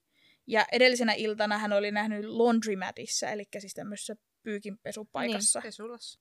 Niin, niin pesulassa oli nähnyt miehen, joka tuijotti. Mm. Ja hän epäili, että se hyökkääjä olisi se mies, mutta hän ei muista siitä hyökkäyksestä mitään. Ensinnäkin Niin. hän oli nukkumassa, Niin. on ollut pimeätä ja sitten hän on löyty päähän. Mm. Mutta joo, tämä oli siis nimenomaan kukata aiemmin ennen kuin Linda Ann Haley katosi kellarikerroksen huoneestaan. Eli Mhm. mm-hmm. onko tämä ollut siis pieleen mennyt hyökkäys? Ilmeisesti. Mm. Onneksi. Kyllä. Mutta niin kuin sanoin, poliisit ei ihan hirveästi perustaneet näille Ted-epäilyille. Ted oli aika yleinen nimi. Mm. Moni ihminen tiesi sen nimisen ihmisen. Niin. Ö, hänen tyylinsä oli aika aikaan kuuluva, että jos kuvaillaan tällaista kiharahiusta miestä, joka pukeutuu tälleen näin, niin Mm. joka toinen mies. Mm. Ja Washingtonin alueella oli useita satoja Beatlejä. Aivan. Ah, niin Eli sekin on ollut Muotiauto. siis muotiauto. Mm. Öö, näihin aikoihin bandi työskenteli Olympiassa Seattlen rikoksen torjunnan neuvoa antavan toimikunnan apulaisjohtajana, Mhm. mm-hmm. jossa hän kirjoitti naisille suunnatun esitteen raiskau- raiskausten ehkäisemiseksi. Oikeesti. Joo. Siis kunnon paska. Ja siis kun musta tuntuu, että hän niin kuin oikein haluaa näihin tällaisiin Joo. virkoihin, missä hän pääsee niin, kuin niin lähelle. Joo, ja myös nimenomaan silleen, että no hän työskentelee tuommoisella alalla, ei hän voi itse tehdä mitään. Näinpä. Ja siis hän myös työskenteli jossain vaiheessa osavaltion hätätilaministeriössä, joka osallistui kadonneiden naisten etsintöihin. Mm. Sekin vielä. Ja täällä työskennellessään hän tapasi Carol Ann Boone nimisen naisen, kahdesti eronneen kahden lapsen äidin, ja he alkoivat seurustelemaan. Mm-hmm. Aivan. Ja siis hän on edelleen parisuhteessa tämän Elisabeth Klepferin kanssa koko ajan. Niin. Siis onhan tää Beatle nyt niinku kuplavolkkari. Joo, joo. Joo, joo. Noniin. Oliko kuitenkin sattumaa, että tämä Ted Bundy, joka on niin hyväkäytöksinen nuori mies, joka ei missään nimessä tee näitä rikoksia, niin että kun hän sai sitten Utahin yliopistosta paikan, että hän voisi lähteä opiskelemaan lakia, niin katoamiset Washingtonin alueella loppui ja alkoi Utahin alueella. Hupsis. Siis ihan täysi Sat- sattuma. Mhm. Liian pitkä commute muuten. Mm. Mm. No, elokuussa 74 Bandi sai siis paikan täältä Utahin yliopiston oikeustieteellistä tiedekunnasta ja muutti Salt Lake Cityin jättäen Klepferin Seattleen. He piti kuitenkin suhdetta edelleen yllä, mm. Mm. mutta nyt he oli kaukosuhteessa vaan. Mutta anteeksi nyt, miten sillä on noin paljon rahaa käydä noin monet yliopistot? Eikä 70-luvulla ollut Se ei kallista. maksanut silloin. Niin, no joo. Mm. Koska sitä mä oon koko ajan kuunnellut silleen, miten, miten? Ei se ole ollut niin kallista silloin. Ja sehän on kuitenkin työssä käyvä koko ajan. Mm. Niin sillä, sillä palkalla on pystynyt käymään koulut. Ainakin Okei. Imkurissa aina niitä koko ajan, että, että iskä, oli, iskä oli töissä jossain nakkikiskalla ja kävi koulut ja elätti vaimon ja kolme mm. lasta ja käytti kolmet lapsetkin yliopistossa ja osti neljä taloa ja nyt mä en saa tällä mun CEO-palkalla edes nakkia kaupasta. Mm. Niin, no, mutta niinhän se on, että Simpsonien sen pitäisi olla ihan reality, siis niin kuin, että se on isä ainoa, joka käy töissä, ja sekin Mm. käy vaan duunarina periaatteessa. Niin. Ja silloin silti iso talo, lapset, vaimo. Niin, ja lapset käy Että sen pitäisi ja... olla mahdollinen skenaario. Mm. Mm. Ja 70-luvulla se on vielä ollut. No niin, joo. Öö, ja vaikka siis hän oli edelleen Elisabetin kanssa suhteessa, niin hän tapaili sitä Carolia, Mm. minkä hän oli sieltä töistä löytänyt. Ja sitten hänellä oli siellä Utahissa kaiken maailman tyttöjä koulussa. Että hänellä oli niin kuin Kiirettä tekemistä. pitää. Mm. Kun hän opiskeli ensimmäisen vuoden lakiopintoja toista kertaa, koska hän oli aloittanut ne opinnot Mm. jo siis aikaisemmin ja nyt hän niin kuin vaihtoi tavallaan Utahin opiskelemaan. Hän oli musertunut huomatessaan, että, oli, että opinnot oli vaikeita. ja hän, sanoi, hän kertoi opintojen olleen täysi pettymys. Niin, että sun piti tehdä jotain niitä eteen. Niin. Niin, rankkaa hei. On. Boo fucking who. Mm. Ö, Ted oli tosiaan lähtenyt Washingtonista, ja vaikka joo epäilyjä hänestä oli, ei poliisilla ollut mitään konkreettista. Et vaikka nämä se professori ja tämä Liz, mm. Mm. tämä Elisabeth, oli soittanut ja epäillyt, ja sieltä Lake Sammamishiltä oli se kuva ja kaikki, ja mm. Mm. tiedettiin se auto, mutta kukaan ei osannut sanoa varmaksi, että se on tämä. Ja ei ollut oikeasti mitään todisteita, nämähän on vaan aihetodisteita. Mm. Mm. Ja siis nämä naistahan on tässä kohtaa vaan kadonnut. Eihän sitä ole varmaksi sanottu, että ne on murhattu. Mm. Niin. Kunnes 6. syyskuuta 1974 kaksi metsästäjää törmäsi ihmisen jääte- jäänteisiin metsässä Issaquahin laitamilla, eli hyvin lähellä sitä Lake Samamis State Parkia. Mm. Tutkiessaan paikkaa poliisi löysi useita ihmisen luita, joista suurin osa oli levinnyt laajalle alueelle paikallisten villieläinten toimesta. Tutkijat löysivät kallon, selkärangan, alaleuan, lantion, viisi reisiluuta ja hampaita. Ja pian selvisi, että lu- luurangot kuuluivat Lake Samamishilta kadonneille Janice Ann Otille ja Denise Mary Naslundille. Mm. Ai kauhea. Mutta niin kuin sanoin, heti kun Ted sattumalta muutti Utahiin, Hmm. niin Washingtonissa ei enää naisia kadonnut, vaan Utahissa katosi naisia. Mm. Toinen lokakuuta 74 katosi 16-vuotias Nancy Will- Wilcoxin Utahissa. Nancy oli ollut matkalla kauppaan ostamaan purukumia Hmm. Mm. ja katosi. Lokakuun 18. päivä Melissa Ann Smith. Hän oli Salt Lake Cityn äh, poliisipäällikön 17-vuotias tytär. Hän katosi lähdettyään pizzeriasta. Oi voi. Hänen alaston ruumiinsa löydettiin metsästien toimesta vuoristoalueelta yhdeksän päivää myöhemmin. Hmm. Mm. Lokakuun 31. päivä Laura Ann Aim, niin ikään 17-vuotias, katosi Utahin osavaltiossa lähdettyään kahvilasta hieman puolen yön jälkeen. Myöskin hänen alaston ruumis löytyi retkeilijöiden toimesta kiitospäivänä. Ja molemmat nämä edellä mainitut tytöt oli siis raiskattu ja kuristettu. Mm. Siis tää on niin järkyttävä määrä uhreja. Niin on.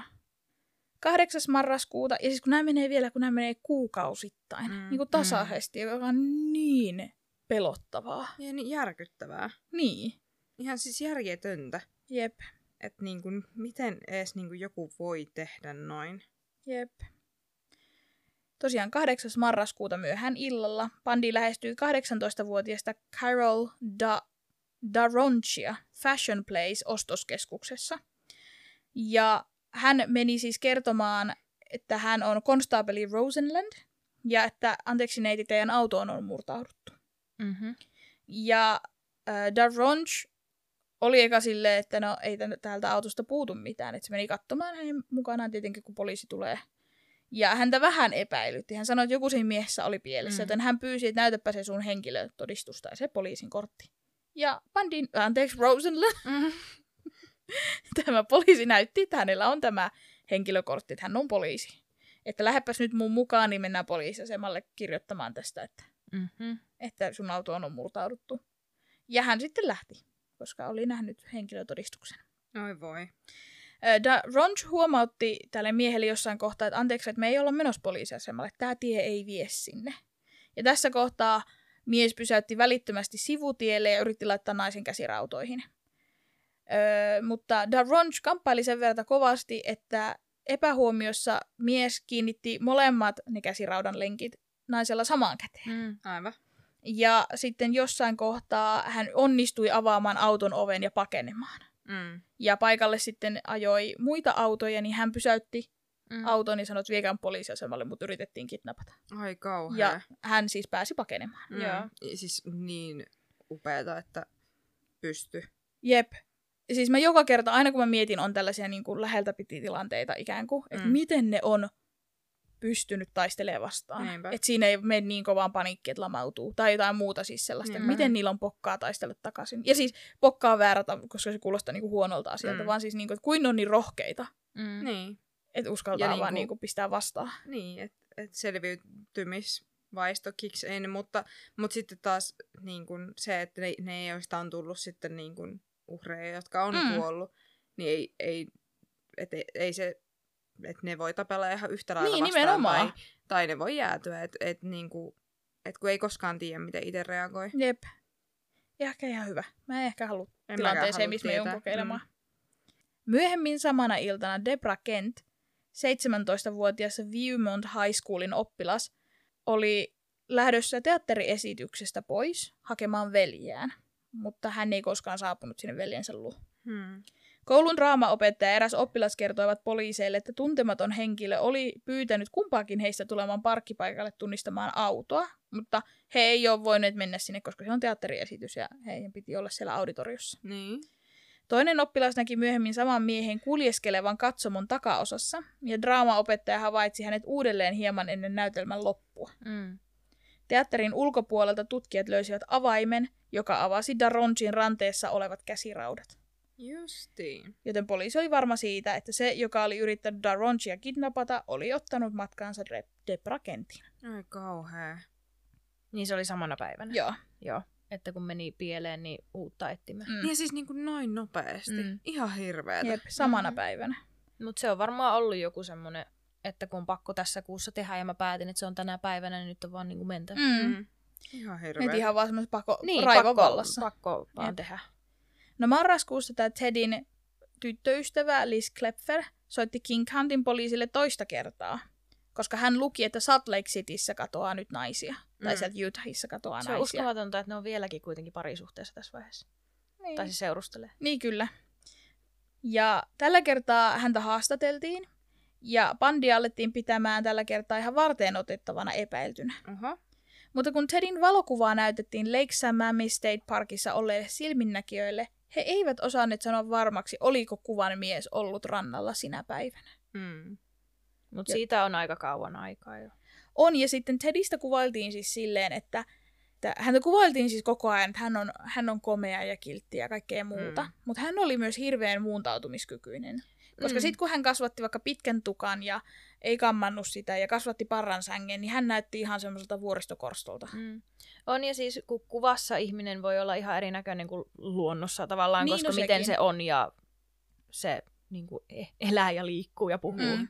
Mutta ilmeisesti hän oli myös äärimmäisen geneerisen näköinen. Mm. Niin tämmöiset pienet muutokset, kuten hiustyyli, parta, viikset, Mm. pukeutumistyyli, niin se sai näyttää ihan eri Mm. ihmiseltä. Et Joo. sillä, siitä tuli semmoinen kameleontti. Mm. Pelottavaa. Se on tosi pelottavaa. Ja tämä siis tietenkin jäi tähän, koska ei kukaan tunnistanut sitä. Mm. Joulukuussa Klepfer soitti taas Salt Lake Cityn seriffin toimistoon ja toisti epäilyksensä. Bandin nimi lisättiin heidän epäiltyjen luetteloonsa, mutta tuolloin mikään uskottava rikostekninen todiste ei yhdistänyt häntä rikoksiin. Mm. Ihan uskomatonta, että se nainen on ollut jo monta kertaa. Niin. Se on Niin. mun poikaystävä. Se on mun poikaystävä ja kukaan ei tee mitään. Jep. Ja sitten kun se vielä selvisi, että se on se poikaystävä, Niin että ajattele, pitäisikö jotain tutkia? ajattele, kun se olisi loppunut silloin 74. Niin. Mm-hmm. Siis on, se on onnistunut siinäkin jo kuusi naista tappamaan, Mm-hmm. ainakin. Varmaan enemmänkin, mutta tiedettävästi. Mm. Mutta että niin, Paljon aikaisemmin, niin, kun kyllä. mahdollisuus olisi ollut jo aikaisemmin saada hänet kiinni. Näinpä. Vuonna 1975 bandi siirsi suuren osan rikollisesta toiminnastaan itään, Utahista Coloradoon. Tammikuun 12. päivänä 23-vuotias sairaanhoitaja Karin, Karin Campbell katosi kävellessään käytä, hotellin käytävällä hissistä hotellihuoneeseen. Oi ei. Hän oli ollut Wildwood Innissä Aspenissa lomalla, tämmöisellä laskettelulomalla mm-hmm. kihlattunsa kanssa. Ja hänen alaston ruumiinsa löydettiin kuukautta myöhemmin sieltä lomakeskuksen lähettyviltä ja niin kuin lumipenkan alta. Hmm. Ja hänet oli tapettu tylpällä esineellä päähän kohdistuneella iskulla. Ja hänen ruumissaan oli myös viiltohaavoja. Oi voi.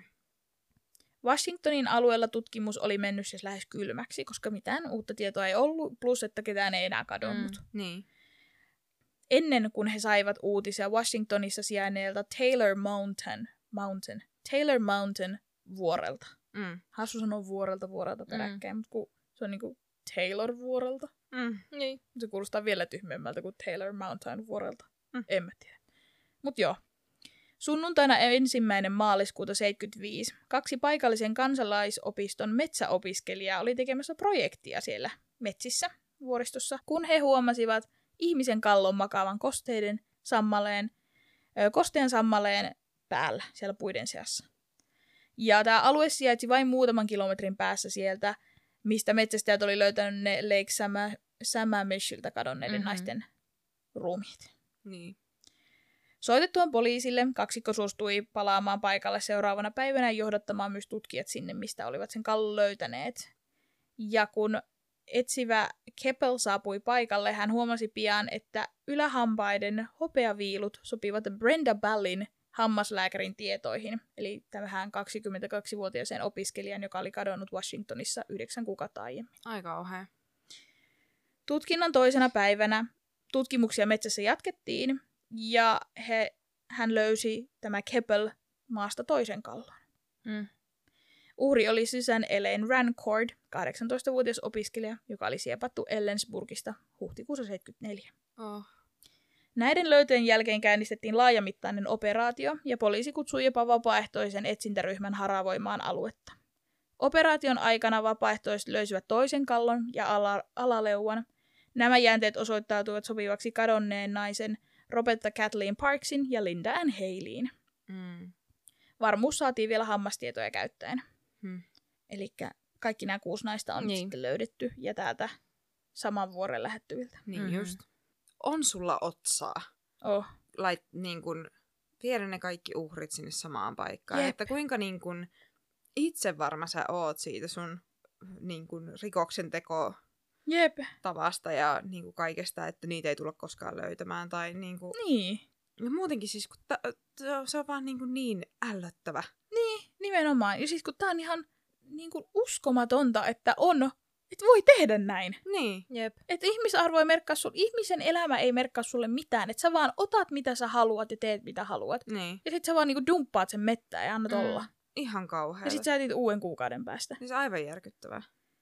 Jep. Niin kuin ei, kun sen takia nämä on niin, ikävä sanoa mielenkiintoisia, mutta sitähän ne on, että kun ei pysty kuvittelee. Ei pysty miten, ymmärtämään. Niin, ei pysty niinku käsittämään, miten sun pää menee Mm. tonne. Mm. Joo, ja siis kun nämä jotenkin... No okei, nykyaikana on onneksi se, että, että kaikkia ihmisiä pystyy niin paljon helpommin jäljittämään ja on joka paikassa on kameravalvonta, Mm. mutta 70-luvulla ei ole ollut mitään. Niinpä. Ihmiset ei, just, ei ole suunnilleen lukinut oviaan. Niin. niin ne on ollut niin sanotusti helppoja uhrejakin. Mutta se on vaan jotenkin ihan todella järkyttävää, että me ollaan joututtu käymään tämmönen, kokea tämmönen ennen kuin ollaan tajuttu, että et sä voi jättää ovia lukitsematta, mm. Mm. et sä voi kävellä yksin pimeällä kadulla ilman kertomatta, minne sä meet. Mm. Tai niinku, että on niinku... Mutta sekin niinku tässä, yksi meni hakea purkkaa, Niin, toinen, Käveri hotellissa Nimenomaan. hissistä huoneeseensa. että niinku silleen, että sä et voi tehdä mitään. Jep. Ja siis niinku, kun just se, siis naisena varsinkin, mm. mm-hmm. että niinku, nykyään, nykyäänkään, tai niinku, että on silleen, niinku, että sun pitää olla varuilla joka paikkaan. Koko ajan. menet. Kyllä. Ja niinku silleen, että, että se on niin hi- hirveetä, että Että joutuu Meillä- menemään sinne semmoiseen, että no siis vaikka Berliinissä silloin, kun oltiin Mm. Fian kanssa kahdestaan, mm, niin käveli semmoinen ihan super epäilyttävän näköinen tyyppi vastaan. Ja siinä vaiheessa piti olla silleen, että vähän kattelee, että lähteekö se seuraamaan. Ja, niin. Että niin onko tässä kaikki hyvin. Niin, ja vaikka on kahdestaan, Niin, mm, joutuu olemaan huolissaan. Joo, ja sitten just kun mä kuuntelin jotain Jenkki-podcastia, kun se selitti, että joka kerta kun hän käveli työ, töistä autolle, parkkipaikan halki, niin hänellä oli avaimet tungettuna niin kuin Niin. sormien väliin. Joo, kyllä. Että on niin kuin nyrkkiraudat ikään kuin, Kyllä. että jos jotain käy. kyllä. Mikä on aivan järkyttävää, että sun pitää niin kuin valmistautua Niin. siihen, että sä kävelet parkkipaikan halki. Joka Mm. päivä. Niin, Joka työpäivä. Mm-hmm. ihan järkyttävää. Se on uskomatonta, että meillä on semmoinen kulttuuri syntynyt, että Mm. naisten pitää pelätä olemassaoloaan. Mm. Ja että se on niin kuin, tavallaan niin kuin, en mä sano, että se on suotavaa, mutta sitä niin kuin kannustetaan, että hei, olkaa varovaisia. Totta Niin. kai, koska meidän on pakko olla. Niin. Mutta että ei ole, että se on mennyt siihen, että hei kaikki pelätkää, hei kaikki olkaa varovaisia, Niin, ei- koska ei- maailmassa on niin paljon pelättävää. Ei sanota miehille, että älkää tehkö. Niin. Sanotaan naisille, että pelätkää. Nimenomaan. Öh. Ja Tedin kaltaisia kannattaa pelätä, koska nämä katoamiset vain jatkuu. Mm. Niin just. 15. maaliskuuta 160 kilometriä Aspenista Koilliseen, eli sieltä mistä hän oli sen hotellissa sen naisen kidnappannut. Niin sieltä 160 kilometriä poispäin. Hiihto, 26-vuotias hiihdon opettaja Julia Cunningham katosi kävellessään asunnoltaan illalliselle ystävien kanssa. Mm. Dennis Lynn Oliverson, 25 vuotta, katosi lähellä Utahin ja Coloradon rajaa 6. huhtikuuta, kun hän ajoi polkupyörällä vanhempiensa kotiin. Hänen pyöränsä ja sandaalinsa löydettiin maasillan alta myöhemmin. Oi voi. Ja aina puhutaan Pandin kohdalla siitä, että hänen uhrit oli näitä kauniita parikymppisiä naisia. Mm. Mm. Et ne on kaikki näyttänyt siltä sen ex-tyttöystävältä mm. Stefanilta, että on se tumma tukka ja näin. Niin se antaa tietenkin murhille semmoisen seksuaalisen motiivin. Mm. Myös siis se, että nämä on ollut seksuaalirikoksia, koska Mhm. mm-hmm. hän on myös raiskannut uhrinsa. Niin. Mutta harvemmin mainitaan sitä, että Bandin todennäköisesti 19 uhri oli vain 12 vuotta. Niinpä. Mm. Siis se Mm. oli ihan hirveän nuori. Jep. Toukokuun kuudentena päivänä Bandi houkutteli 12-vuotiaan Lynette Dawn Col- Culverin ylä, niin kuin, kesken koulupäivän. Ihan hirveetä. Tyttö oli ollut siis ilmeisesti matkalla koulusta kotiin tai kouluun. Siitä oli vähän eriäviä Mhm. lähteitä, mutta hän oli siis Koulutiellä. koulutiellä, kun hänet napattiin. Ja Bandi myöhemmin kertoi, että hän ty- hukutti tytön hotellihuoneessa, jonka jälkeen hän rumit, hävitti vaan ruumiin. Ihan järky... Siis niin, kuin niin hirveetä. Et sä voit tehdä lapselle noin. Jep, ihan järkyttävää. Et sä voi tehdä kenellekään noin, mutta lapselle vielä niin kuin Niin. enemmän. Et kun ei noilla ole niin kuin mitään häpyä. Joo. Ja sitten se, että koska mua, kun siitä aina puhutaan siitä bandista vaan, että se jahtaisi niitä tietyn näköisiä naisia. Ei, jos on tätäkin lasta seksuaalisesti hyväksikäyttänyt, niin se on ihan pedari. Mm. Niin se on pedofiili. Mutta ei sitä koskaan mainita missään. Mi- tiedätkö, kun Wikipediassa on se semmoinen, niin että kun sä kirjoitat sinne Ted Bundy, niin sit se antaa siihen, että mikä se on. Se on sarjamurhaaja. se Seksuaalirikollinen. Niin, nekrofiili, mitä näitä kaikkea on. Siellä ei ikinä mainita pedofiilia. Mm. Mm. Ja sitähän se oli. Ja sitähän se oli. Mm. Ihan järkyttävää. Niinpä. Ja siis kun se oli vielä kosketellut sitä toistakin lasta. Niistä oma, omaa Niin, lapsipuoltaan. Niin. Ja sitten se yksi oli 17 ainakin, niistä Niin, se ku- poliisin Niin, ja tytär. 16 oli yksi. Niin. Että ne on se on, nuoria. se on Mm. ollut ihan pedofiili. Jep. Niin Et se- miten sitä ei niin kuin alleviivata enempää? Mä en Et ymmärrä. miten voidaan niin kuin painaa villasella tommonen fakta? Että ne on vaan silleen, ne on nuoria nättejä tyttöjä. Ne on Anteeksi nyt vaan, nuoria. 12-vuotiaasta ei voi kuvailla nuori nätti tyttö. Mm. Ei minun mielestä, vaikka se olisi kuinka kaunis lapsi. Mm. Mutta nuori nätti tyttö, niin mulla tulee heti sitten semmoinen parikymppinen. Joo, Vähintään 18. niin. Mm-hmm. Koska se on jo heti semmoista niin kuin, na- naisen aineellista, mitä esineellistämistä, kun Mm. mm. puhutaan tolle nuoria nätti. Mm. Niin, 12-vuotias ei ole nuoria nätti. niinpä. Anteeksi nyt vaan. Mut joo, samoihin aikoihin, tähän tapahtui toukokuussa, Mm. niin samoihin aikoihin ää, Bandin näitä Washingtonin aikaisia työkavereita tuli hänen luokseen Utahiin, asui vaikka viikon hänen luonaan, ja kaikki oli niin autoa onnellista ja hyvää, ja hän oli niin hyvä ihminen, ja tämä Carol Ann Boone, ketä hän samaan aikaan deittaili, kun hänellä on se Klepfer edelleen, Mm. niin sekin oli siellä mukana. Että hän niin kuin siis on oikeasti kaiken tämän lomassa, että hän tappaa kerran kuussa ihmisiä, niin hänellä on kaksi tyttöystävää. Siis, Uskomatonta. mutta häntä Joo. ei kiinnosta, mitä muut ihmiset ajattelee. Hän tekee just mitä hän haluaa. Nimenomaan. Et kaikki, kaikki, mitä hän elämässään tekee, on niin kuin hänen oman halunsa edistämiseksi. On, on. Niin, kyllä. Ja siis, niin kuin, siis nimenomaan, että se mitä... Ah, mulla oli tohon jo... No niin, mut niin, kyllä. Mm. Juuri noin. Mutta siis se on ihan uskomatonta sitten, että hän vielä nimenomaan ehtii esittämään normaalia Mhm. ihmistä. Että hänellä on ystäviä ja hänellä on kaksi tyttöystävää ja hänellä on niinku, kaikki menee hyvin. Mm. Mm, hän opiskelee ja... Niin. Mutta sehän näissä siis tosi monissa sarjamurhaissa on just tosi Mm. pelottavaa se, että miten normaali niin Mm. sanotusti elämä niillä on. Niinpä. Et langat, langat käsissä ja... Niin. Että Niin. niin. ne pystyy feikkaamaan niin hyvin sen niin. Niin. kaiken muun elämän, sen aivan järkyttävän murhaamisen ja niin kuin Niin, ja niiden kun, rikosten. Niin, kun ei ne vaikuta niihin. Niin. Niin, no kun nime, just tuo, että kun ne, jos se olisi niinku oma tunnolla, Mm. niin se, Mm. se ehkä näkyisikin jossain. Ja sen takiahan ne nopeentuu ne välit. Mm. Et sen takia se, se niin kuin... Se on niinku addiktio. Niin. Mm. Et se, se on ennemminkin semmoinen asia, mikä niin kuin ajaa sua eteenpäin Mm. mm. ennemminkin kuin Niin, se, että se... Mikä pitää sut lainausmerkeissä normaalina. Niin, mm. Mm. ihan järkyttävä. Oh. Siis jotenkin niin uskomatonta ajatella, että jonkun pää toimii noin. Mm-hmm. Jep. Kesäkuun 28. päivänä 15-vuotias Susan Curtis katosi Provossa 70 kilometriä Salt Lake Citystä etelään. Ja tämmöinen, no en voi sanoa fun fact, mutta fact, Fakta. faktatietoa on se, että hänen murhastaan tuli bandin viimeinen tunnustus, jonka hän teki itsessään teloituskammiossa. Oho. Joo, hän oli jo niin kuin siis teloitettavana. Spoiler alert, hänet teloitetaan. Mm. Mutta tota, niin hän tunnusti tämän murhana viimeisenä. Ja nämä kaksi viimeisintä uhria, nämä 12-vuotias ja 15-vuotias, heidän ruumiitaan ei ole koskaan löydetty. Mm. Ihan hirveä. Jep. No, elo syyskuussa, vähän siitäkin oli eriäväisyyksiä vuonna 75, niin bandi kastettiin myöhempien aikojen pyhien Jeesuksen Kristuksen kirkkoon. No sepä hyvä. Jep. Ja hän ei osallistunut aktiivisesti Jumalan palvelukseen ja jätti useimman, useimmat kirkon rajoitukset huolimatta, kuten varmaan älä tapa tai jotain.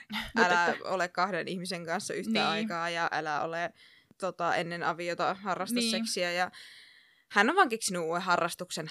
kutakuinkin. Hän halusi kuulua, hän halusi olla osa jotain yhteisöä Joo. ja kuka muu ottaa avosylin vastaan kuin Jeesus. Mm. Niin tämä oli, tää oli helppo tie. Ja Pandilta kysyttiin hänen uskonnollista mieltymystään pidätyksen jälkeen. Haluttiin selvitellä tällaisia faktoja. Niin hän sanoi metodistikirkon, johon hän kuului lapsena.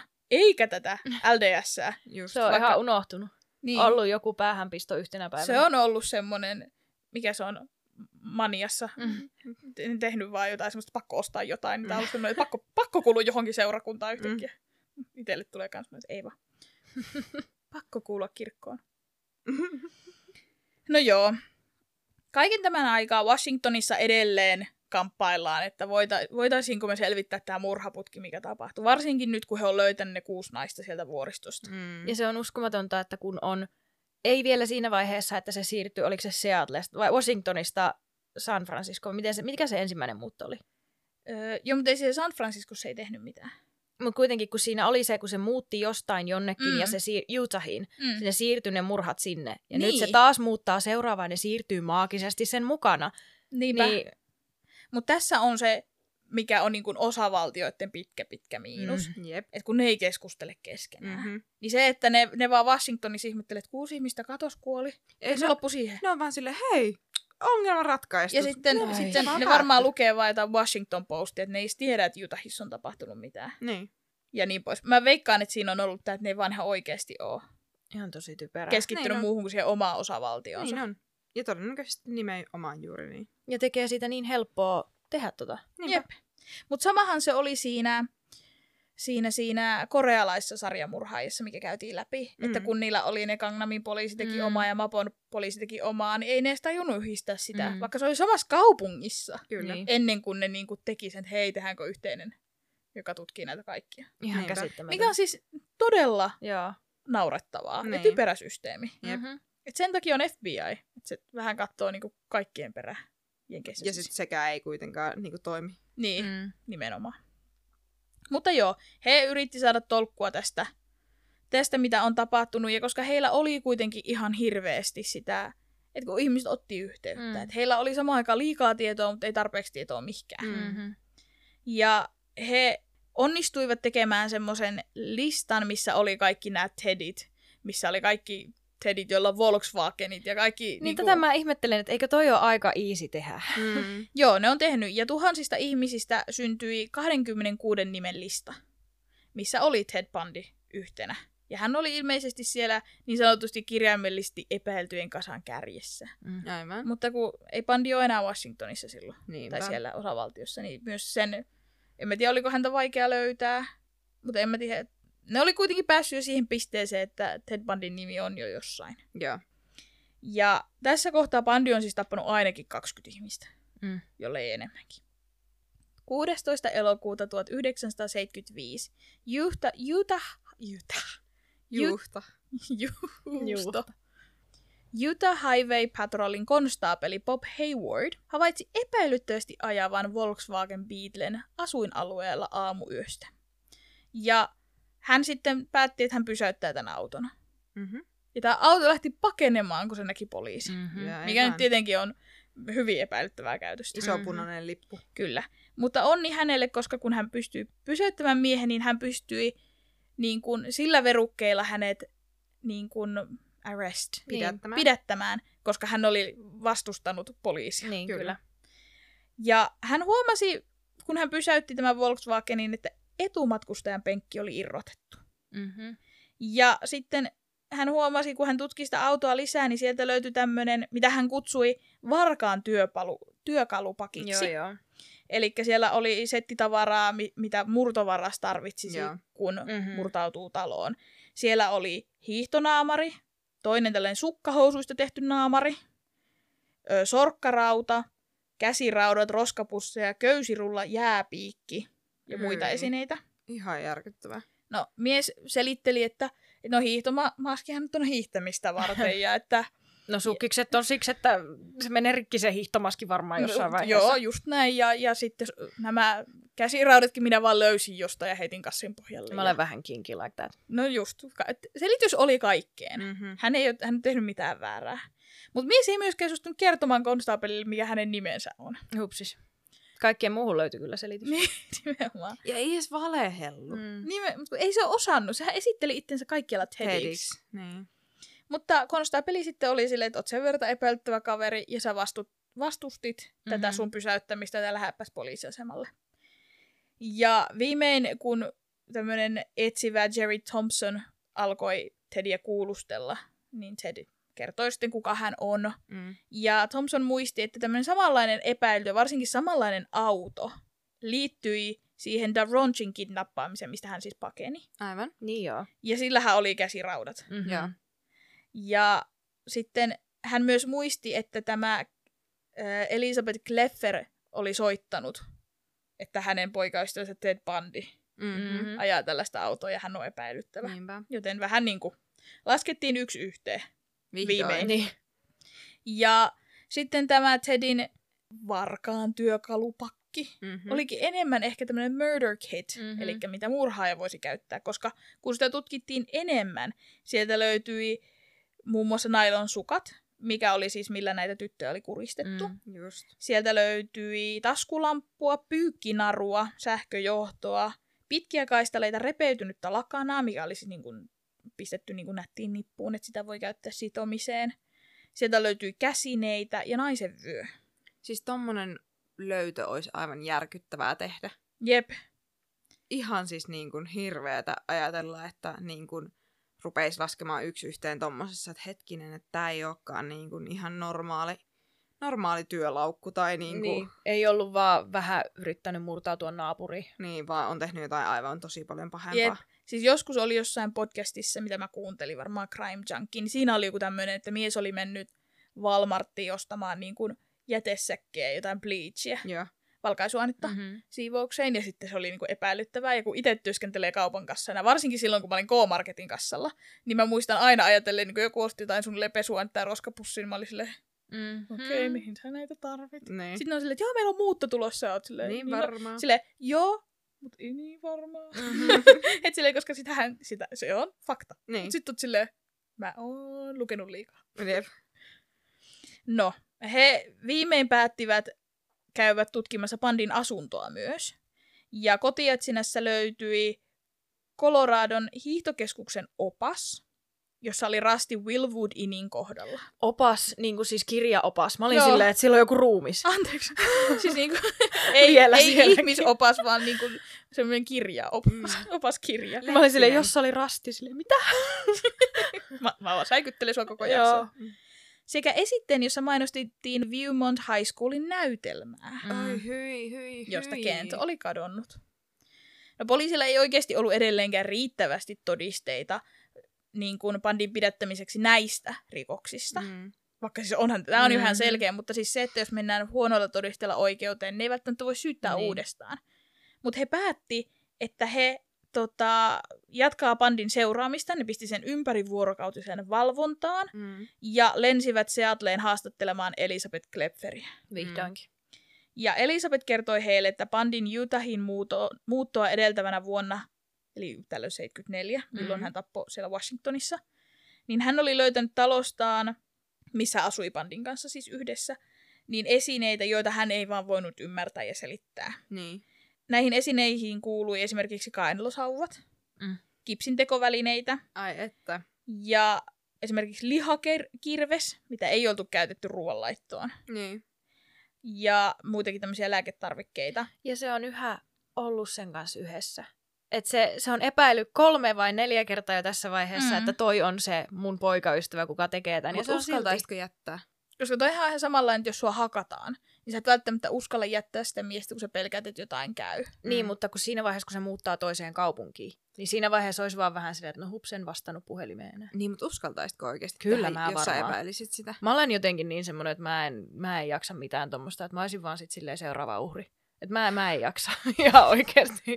niin, mä veikkaan, että hän ei ole uskaltanut, koska Mm, ensinnäkin niin. joka kerta kun Pandi palasi käymään Seatlessa, niin se yöpyli siinä luona. Mm, Et niin. se on vaan suoraan tullut sitten hänen Ja kotiin silleen silleen, niinku- tadaa, mä olen taas, honey I'm home. Mm. Varsinkin jos se on huomannut, että ne, ne naiset näyttää samalta kuin hän Niin. itse, niin en, ei, ei ois, en pystyisi. Enkä mä tiedä välttämättä, onko se edes ajatellut, se on vaan ollut sille, että tää vaikka pettää mua, tai mikä Niin. vittu tää skiimailee tää jätkä jotain. Niin. Sillä on jotain hämäriä bisneksiä, se on Niin. voinut ajatella sen niin. Ja sitten kun poliisit ilmoittaa, että hei täällä on tällaisia, niin se on silleen, että no mulla on oudosti käyttäytyä poikaystävä Ted. niin. Et mä en tiedä, onko se heti yhdistänyt sitä murhaajaksi. Niin. Että onko se niin kuin uskonut, uskonut välttämättä itsekään sitä, mutta on ollut silleen, hei, no tutkija pois tämän jutun Niin. kuitenkin. Niinpä. Öö, muita esineitä oli muun muassa kirurgiset käsineet, puukot- puukotelossa oleva itämainen veitsi, mikä, mitä hän säilytti auton hansikaslokerossa, ja säkki täynnä naisten vaatteita. Mm. Ja ilmeisesti Pandi ei niihin itse siis pukeutunut, niin se ihmetytti hirveästi. Pandi oli myös jatkuvasti veloissa, ja Liz epäili, että hän on varastanut kaiken, mitä hänellä on. Niin kuin ne Pandin kamat, ne vaikutti kaikki varastetuilta. Joo. Ja kun hän kerran otti Pandin kanssa yhteen uudesta televisiosta ja stereosta, jotka oli ilmestynyt sinne asuntoon Mhm. mm-hmm. Pandin toimesta, niin Bandi varoitti häntä, että jos kerrot kenellekään, katkaisen vittu niskasi. Niin. Eli Mm. mm. se on uhkaillut sitä ja ollut pe- vaarallinen. Klepfer kertoi myös Pandin hermostuneen aina, kun hän otti puheeksi leikkaavansa hiuksensa, jotka olivat pitkät, tummat ja keskeltä erotetut. Niinpä. Joskus hän heräsi keskellä yötä siihen, että Pandi oli sängyn peiton alla taskulampun kanssa tutkimassa hänen ruumistaan. Eli vartaloaan, anteeksi. niin. Vartaloaan. Ei yhtään creepy. En tiedä uskaltaisi, koska en ole koskaan ollut tämmöisessä tilanteessa. Mutta ymmärrän sen, että tosta ei uskaltaisi, mm. niin kun, Niin kyllä. et ellei niin kun nimenomaan poliisi ottaisi sitä kiinni. Niin siinä Mm. vaiheessa olla silleen, no niin nyt mun ei tarvi enää tehdä, niin kun, et sen takia se on Mm. ehkä yrittänyt sitä poliisia saada niin Niin, kun, kyllä. ottamaan sen kiinni Koska ja eihän- olemaan. Niin, nimenomaan, koska eihän hän Pandille koskaan kertonut, että hän otti yhteyttä poliisiin. Niin. Aina kun Pandi tuli kotiin, vaikka se olisi edellisenä iltana soittanut poliisille, niin se oli silleen, hei hei, ihana, että sä tulit. Hei kultsi. Niin. Että esitti, että kaikki on hyvin, vaikka hän oli soitellut poliisille jatkuvasti. Niin. Että piti, piti vaan niin kuin kulissia yllä molemmin puolin. Mm-hmm. No etsivät vahvistivat, että Pandi oli ollut Klepferin kanssa, ettei Pandi ollut ollut, ollut ollut, niin, ettei Pandi ollut ollut Klepferin kanssa yhtenäkään yönä, jolloin uhrit oli kadonnut. Niin. Eli kun ne esimerkiksi kysyt, mitä teitte 14. päivä, kun Pandi sanoi, että se on sun kanssa ollut, niin se on se, ei, Mm. se ei ollut yötä kotona. Mm. Aika hyvin muistaa. Niin, se on Mut- varmaan pistänyt merkille. Nimenomaan, että jos se on huomannut, että se käyttäytyy oudosti, niin se on pistänyt niin kuin, Niin, ja ei varmaan ole ilmoittanut silleen, että no huomisyönä on sitten hei työmatkalla, vaan se Niin. on vaan ollut poissa Niin. yön. Jep. Niin kyllähän se nyt kiinnittää Huomaa. huomioon. Mm. Niin nimenomaan. Ja tämä Seattlen etsivät hankkivat myös Stephanie Brooksin tiedot. Ja selvisi tämä, mitä Pandi oli hänelle tehnyt, Mhm. mm-hmm. kuinka oli niin kuin, miten oli se ero tapahtunut ja miten oli sitten se toinen ero tapahtunut ja kaikki nämä Mm. tiedot. Syyskuussa Pandi myi Volkswagen Beetlensä jollekin random teini-ikäiselle, mutta Utahin poliisi pystyi jäljittämään sen ja saivat takavarikoitua sen sitten itselleen. Mm. No niin. Ja teknikot purki ja tutki sen, ja he löysivät hiuksia, jotka sopivat uhreihin. Mm. Mm. FBIn laboratorioasiantuntija Robert Neal totesi, että hius, hiussuortuvien löytyminen yhdestä autosta, jotka sopivat kolmeen eri Mm. uhriin, jotka eivät tunteneet toisiaan, oli mielettömän harvinainen yhteensattuma. No joo. Kyllä. Ja lokakuun toisena päivänä etsivät asettivat bandin tunnistukseen, että tämä Daronch tu- tunnisti miehen konstaapeli Rosen, Rosenlandiksi, joka oli kidnappannut hänet sieltä ostoskeskuksesta. Niin just. Ja myös todistajat tunnistivat hänet Viewmont High Schoolin auditoriossa olleeksi tuntemattomaksi mieheksi. Mm. Mutta edelleenkään todisteet eivät riittäneet syyttämään häntä mistään katoamisista tai murhista. Mm. Niin. Mutta ne oli enemmän kuin riittävät siihen, että häntä voitaisiin syyttää Daronchin tapauksessa törkeästä kidnappauksesta ja kidnappauksen yrityksestä. Niin. Harmi noissa hius ö, todisteissa, kun nehän ei enää Mm. käy. Jep. Että tavallaan niin kuin, että sieltä on löytynyt samanlaisia hiuksia. Ai nekö ei ole tarpeeksi jotenkin match? Joo. Okei. Okay. Koska hiuksia voi ajelehtia minne Niin. vaan. Ja sitten se, että esimerkiksi niin kuin, on se- sekoitettu koiran karvoja ihmisen hiuksiin. Mm-hmm. Ja niin kuin, että tämmöisiä, että ne ei ole tarpeeksi Okei. tarkkoja. Niin, ne ei ole sataprosenttisia. Mm. Ö, Bandi vapautettiin 15 000 dollarin takuita vastaan, jotka hänen vanhempansa maksoivat. Ja hän vietti suurimman osan syytteen nostamisen ja oikeudenkäynnin välisestä ajasta asuen Elisabetin talossa. Mm. Seattlen poliisilla ei ollut riittävästi todisteita, jotta häntä olisi voitu syyttää Washingtonin alueen murhista, joten ne piti vielä niin kuin jättää lisätutkintaan. Niin. Mutta oliko se kuitenkin, että ne epäili niitäkin? Joo. No, joo. Et ne, on jo, ni- No niin. ne on jo aika varmoja siitä, että bandi on kaiken Mm. takana. Mutta kun ei ole mitään muuta todisteita kuin nämä, että silminnäkijät on nähnyt hänen näköisen miehen. Mm. Niin. Niin ne antoi asian olla, mutta koska heillä oli varma silminnäkijä havainto tästä kidnappauksen yrityksestä, Mhm. mm-hmm. koska se nainen selvisi, Jep. niin lähdettiin tavallaan niin kuin sillä. Ja tässä kohtaa Utahista, Washingtonista ja Coloradosta kolme päätutkijaa tapasi. Ja he yhdisti heidän tiedot. No niin, vihdoin. Vihdoin. Tätä kutsuttiin nimellä Aspenin huippukokous, kun he alkoivat yhdistelemään. Ja he oli varmoja siitä, että se on nyt pandi, Mhm. mm-hmm. mutta että vielä tarvittiin lisää todisteita. Niin. Helmikuussa 76 pandi joutui oikeuteen Daronchin kidnappauksesta. Ja asianajajansa neuvosta hän luopui oikeudestaan valamiehistöön, eli siis tarkoittaa siis sitä, että tämä tuomari päättää tuomion yksin. Joo. Mm. Ja tässä ajateltiin sitä, että koska hän oli saanut niin paljon mediahuomiota Niin, ja aivan. nimenomaan kielteistä mediahuomiota, että valamiehistö olisi öö, biased. Niin, puolueellinen. Niin. Oikeudessa Ted oli itsevarma ja siististi pukeutunut. Ja hän vaikutti kunnolliselta, joka oli vain vahingossa vääristä syistä paikalla. Tämä on nyt pitkä, pitkä väärinkäsitys, pitkä on väärä sana. Mutta ajoin Iso. silti poliisia karkuun. Mm. Kyllä minäkin varmaan ajaisin, jos yöllä pelottas. Mm. Oli, sillä oli kaikkeen tekosyy. Kaikkeen oli hyvä syy. Ja hänen nämä kirkkoystävät oli siellä tukena. Voi ei. He oli sitä mieltä, että ei meidän Ted. Ei Ted se on oo- käynyt siellä kerran kirkossa, että se kirjautui ja that's it. Niin kävi siellä kasteella ja oli Niin. sillä kirjautuja. Log in. Sai käyttäjän nimen ja salasanan siinä, kun kävi dunkkaamassa päänsä veden alle. Milloin te olette viimeksi käynyt kirkossa, että te To- tiedä, miten se toimii? Totta. Hei, mutta mä oon sentään käynyt kasteella. Joten mä tiedän, miten se toimii. mutta en ehkä tämmöisen, tämän kirkon kasteella. Mm. Heillä voi olla eri Mhm. systeemi. Hellareilla oli hyvin toinen. Mm. Vai oliko? no joo. Mutta he oli siis sitä mieltä, että hän ei ole tietenkään syyllistynyt mihinkään, ja jopa hänen äitinsä sanoi, että Ted on ollut aina kunnon poika ja niin hyvä koulussa, ja meidän Ted on niin Koska ihana äidin ja... sanaa voi luottaa. Joo, koska Kyllä. eihän äitin kulta mussu, Mhm. mm-hmm. ei ikinä. Näin opettajana. Ei ikinä. Nimenomaan. Ei koskaan. Mm-hmm, mm-hmm. Ja Ted antoi haastatteluja oikeustalon edessä hymyillen, kuinka tämä on vaan hyvä, kun hän on siellä lakikoulussa. Mm. Tämähän on hyvä harjoitusta vaan siihen hänen lakikouluun. Että nyt hän näkee niinku, tämä on vähän niin kuin työssä oppimista. Nyt hän Joo. näkee, että miten tämä oikeus toimii. Ja hän, siis, ne videot on todella, äh, mikähän se sana voisi olla suomeksi, mutta sellaisia niinku karmivia katsoa Joo. kun tietää, mitä se on tehnyt. Mm. Ja se on niin semmoinen charmantti ja huoleton, ja se on Joviaali. vaan niin, se, niin Mm. sellainen, että eihän tässä mitään, että, että ei mä kanna kaunaa tälle tytölle, että se on nähnyt väärin, ja tästä kyllä selvitä, ja mä menen tekemään mun loppukokeen. Ja, Mm. et siis se, se on niin ällöttävää katseltavaa, varsinkin kun tietää. Mm. Niinpä. Uh.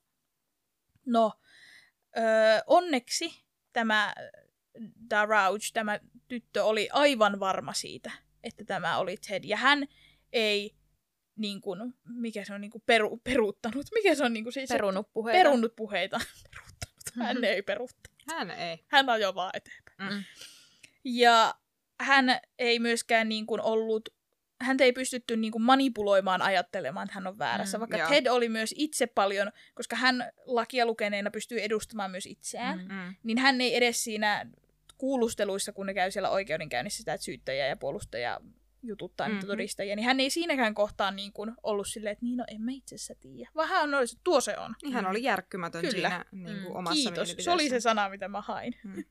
Ja neljä päivää kestäneen oikeudenkäynnin jälkeen tuomari Stuart Harson, ah, Stuart Hanson Jr. totesi, miehen syylliseksi kidnappaukseen ja pahoinpiteluun, ja hän sai max 15 vuotta istumista Utahin osavaltion vankilassa. Siis Mm. onneksi se ei ole nähnyt sen läpi. Niin, koska mä Siis meinasin kanssa sitä, läpi, että ei. se, varmasti se tuomari on nähnyt näitä tämmöisiä yrityksiä niin paljon mm. elämänsä aikana, että se näkee sen, että kukaan, jos sitä syytetään, just että jos vaikka tietääkin, että joutuisi kymmeneksi vuodeksi, jos tämä menee perseelleen tämä Mm. mun yritys, niin olisi vähän enemmän paniikissa, että joudunko mä oikeasti vankilaan kohta. Niin. Niinpä. Niin onneksi. Niin. No, istuessaan tuomiota, niin jo saman vuoden lokakuussa hänet löydettiin piileskelemästä vankilan pihalla olevassa pensaassa. No niin. Ja hänellä Hyvä. oli tämmöinen pakopaketti lainausmerkeissä mukana, eli tiekarttoja, lentoyhtiöiden aikatauluja ja väärennetty sosiaaliturvatunniste mukanaan. Hupsis. No niin. No onneksi hänet saatiin kiinni, koska sitten hänet pistettiin eristysselliin. Jep. Ja myöhemmin samassa kuussa Coloradon viranomaiset syyttivät häntä sitten myös täältä äh, Karen Campbellin murhasta, eli tämä nainen, joka oli kadonnut lomamatkalla Aspenissa. Aivan. Mhm. He oli onnistuneet saamaan siihen jotain todisteita joo. tarpeeksi, että he päättivät, mm-hmm. Mhm. että syyttää nyt siitäkin. Kesäkuun 7. päivänä 1977 bandi sitten kuljetettiin tänne Aspeniin alustavaa kuulemista varten. Ja bandi halusi taas olla itse oma asianajajansa. No niin. Ja tämä johti siihen, että hänellä piti olla samat oikeudet kuin muilla asianajajilla, joten hänet irroitettiin muun muassa käsiraudoista ja jalkakahleista. Just. Mhm. Ja erään tauon aikana hän pyysi päästä käymään oikeustalon ö, kirjastossa, että hän pystyy käymään lakikirjoja läpi uudestaan. Ja vartijoiden katsellen vähän muualle sillä hetkellä, niin hän avasi ikkunan ja hyppäsi toisesta kerroksesta alas ja juoksi metsään. No kun tämän mä muistan, musta tuntuu, että siinä leffassa oli tämä. tämä on se kohta, missä Zac Efron on kaikista silloin se, kuumin. mm, silloin se bandana päässä. Joo. No, no kun tämän mä muistan, tämä on ainoa, minkä mä muistan siitä leffasta, koska Fia oli niin vaikeana. niin mä meinasin jo tuossa aikaisemmin mietti, miettiä ääneen, että missä vaiheessa se karkaskaan, Kyllä. mutta tämän enempää mä en tästä muista. Mm. Kaikki vaan sen, Zac, Efronilla, Zac Efronilla oli panta päässä. Mm. Mutta joo. Ja hän taittoi vähän nilkkaa siinä hypätessään, Mm. koska oli kuitenkin toinen kerros. Mhm. Mutta, Mutta vaan. mut vaan mm, sen. Mm. Joten hän onnistui nilkuttelemaan Aspenin läpi ja vaelsi Aspen Mountain vuoristoon. Ja siellä hän murtautui metsästysmajaan, josta hän löysi ruokaa ja vaatteita ja kiväärin. Mm. Sitten hän seikkaili siellä vuoristossa useamman päivän ajan päämäärättömästi. Ja poliisit tietenkin alkoi etsiä häntä saman tien. Mm. Eihän nyt jalkasi voi päästä ihan hirveän Mhm. kauas. He pisti tiesulut, jokainen poistuva auto käytiin läpi. Bandia ei löydetty, mutta he löysivät lähes 90 kiloa marihuanaa. No niin. No kannatti. Ei ollut turha reissu. Paskareissut, mutta tulipahan tehtyä. Kannattaisiko noita tehdä ihan vaan silleen, että tänään voisi olla hyvä päivä sulkea teitä? niin. Niin, sille katsotaanko teidän autojen sisään. Mm. Varsinkin, jos halutaan, että se on laillista. Mm. Laitonta. Sii, mä haluan, että se on laillista. Ei vaan. No joo. Kesäkuun kymmenentenä päivänä Pandi jatkoi edelleen, tämä on niinku kolme päivää myöhemmin. Joo. Joo. Hän murtautui retkeilyvaunuun, tai itse asiassa varmaan asuntovaunuun, varmaan retkeilyvaunu kuulostaa hassulta sanalta, asuntovaunuun, ja otti sieltäkin lisää ruokaa ja parkatakin. Mutta jostain syystä sen sijaan, että hän olisi jatkanut matkaansa sinne, niin kuin, hän oli siis matkalla koko ajan etelään, Mm-hmm. niin hän kääntyi ja palasikin Aspeniin jostain syystä sinne Hmm. kaupunkiin päin. Tuli ikävä. Ehkä, liekö niin? Ei ollut retkeilijä. Niin. Ja hän tota, päätti varastaa auton golfkentän laidalta.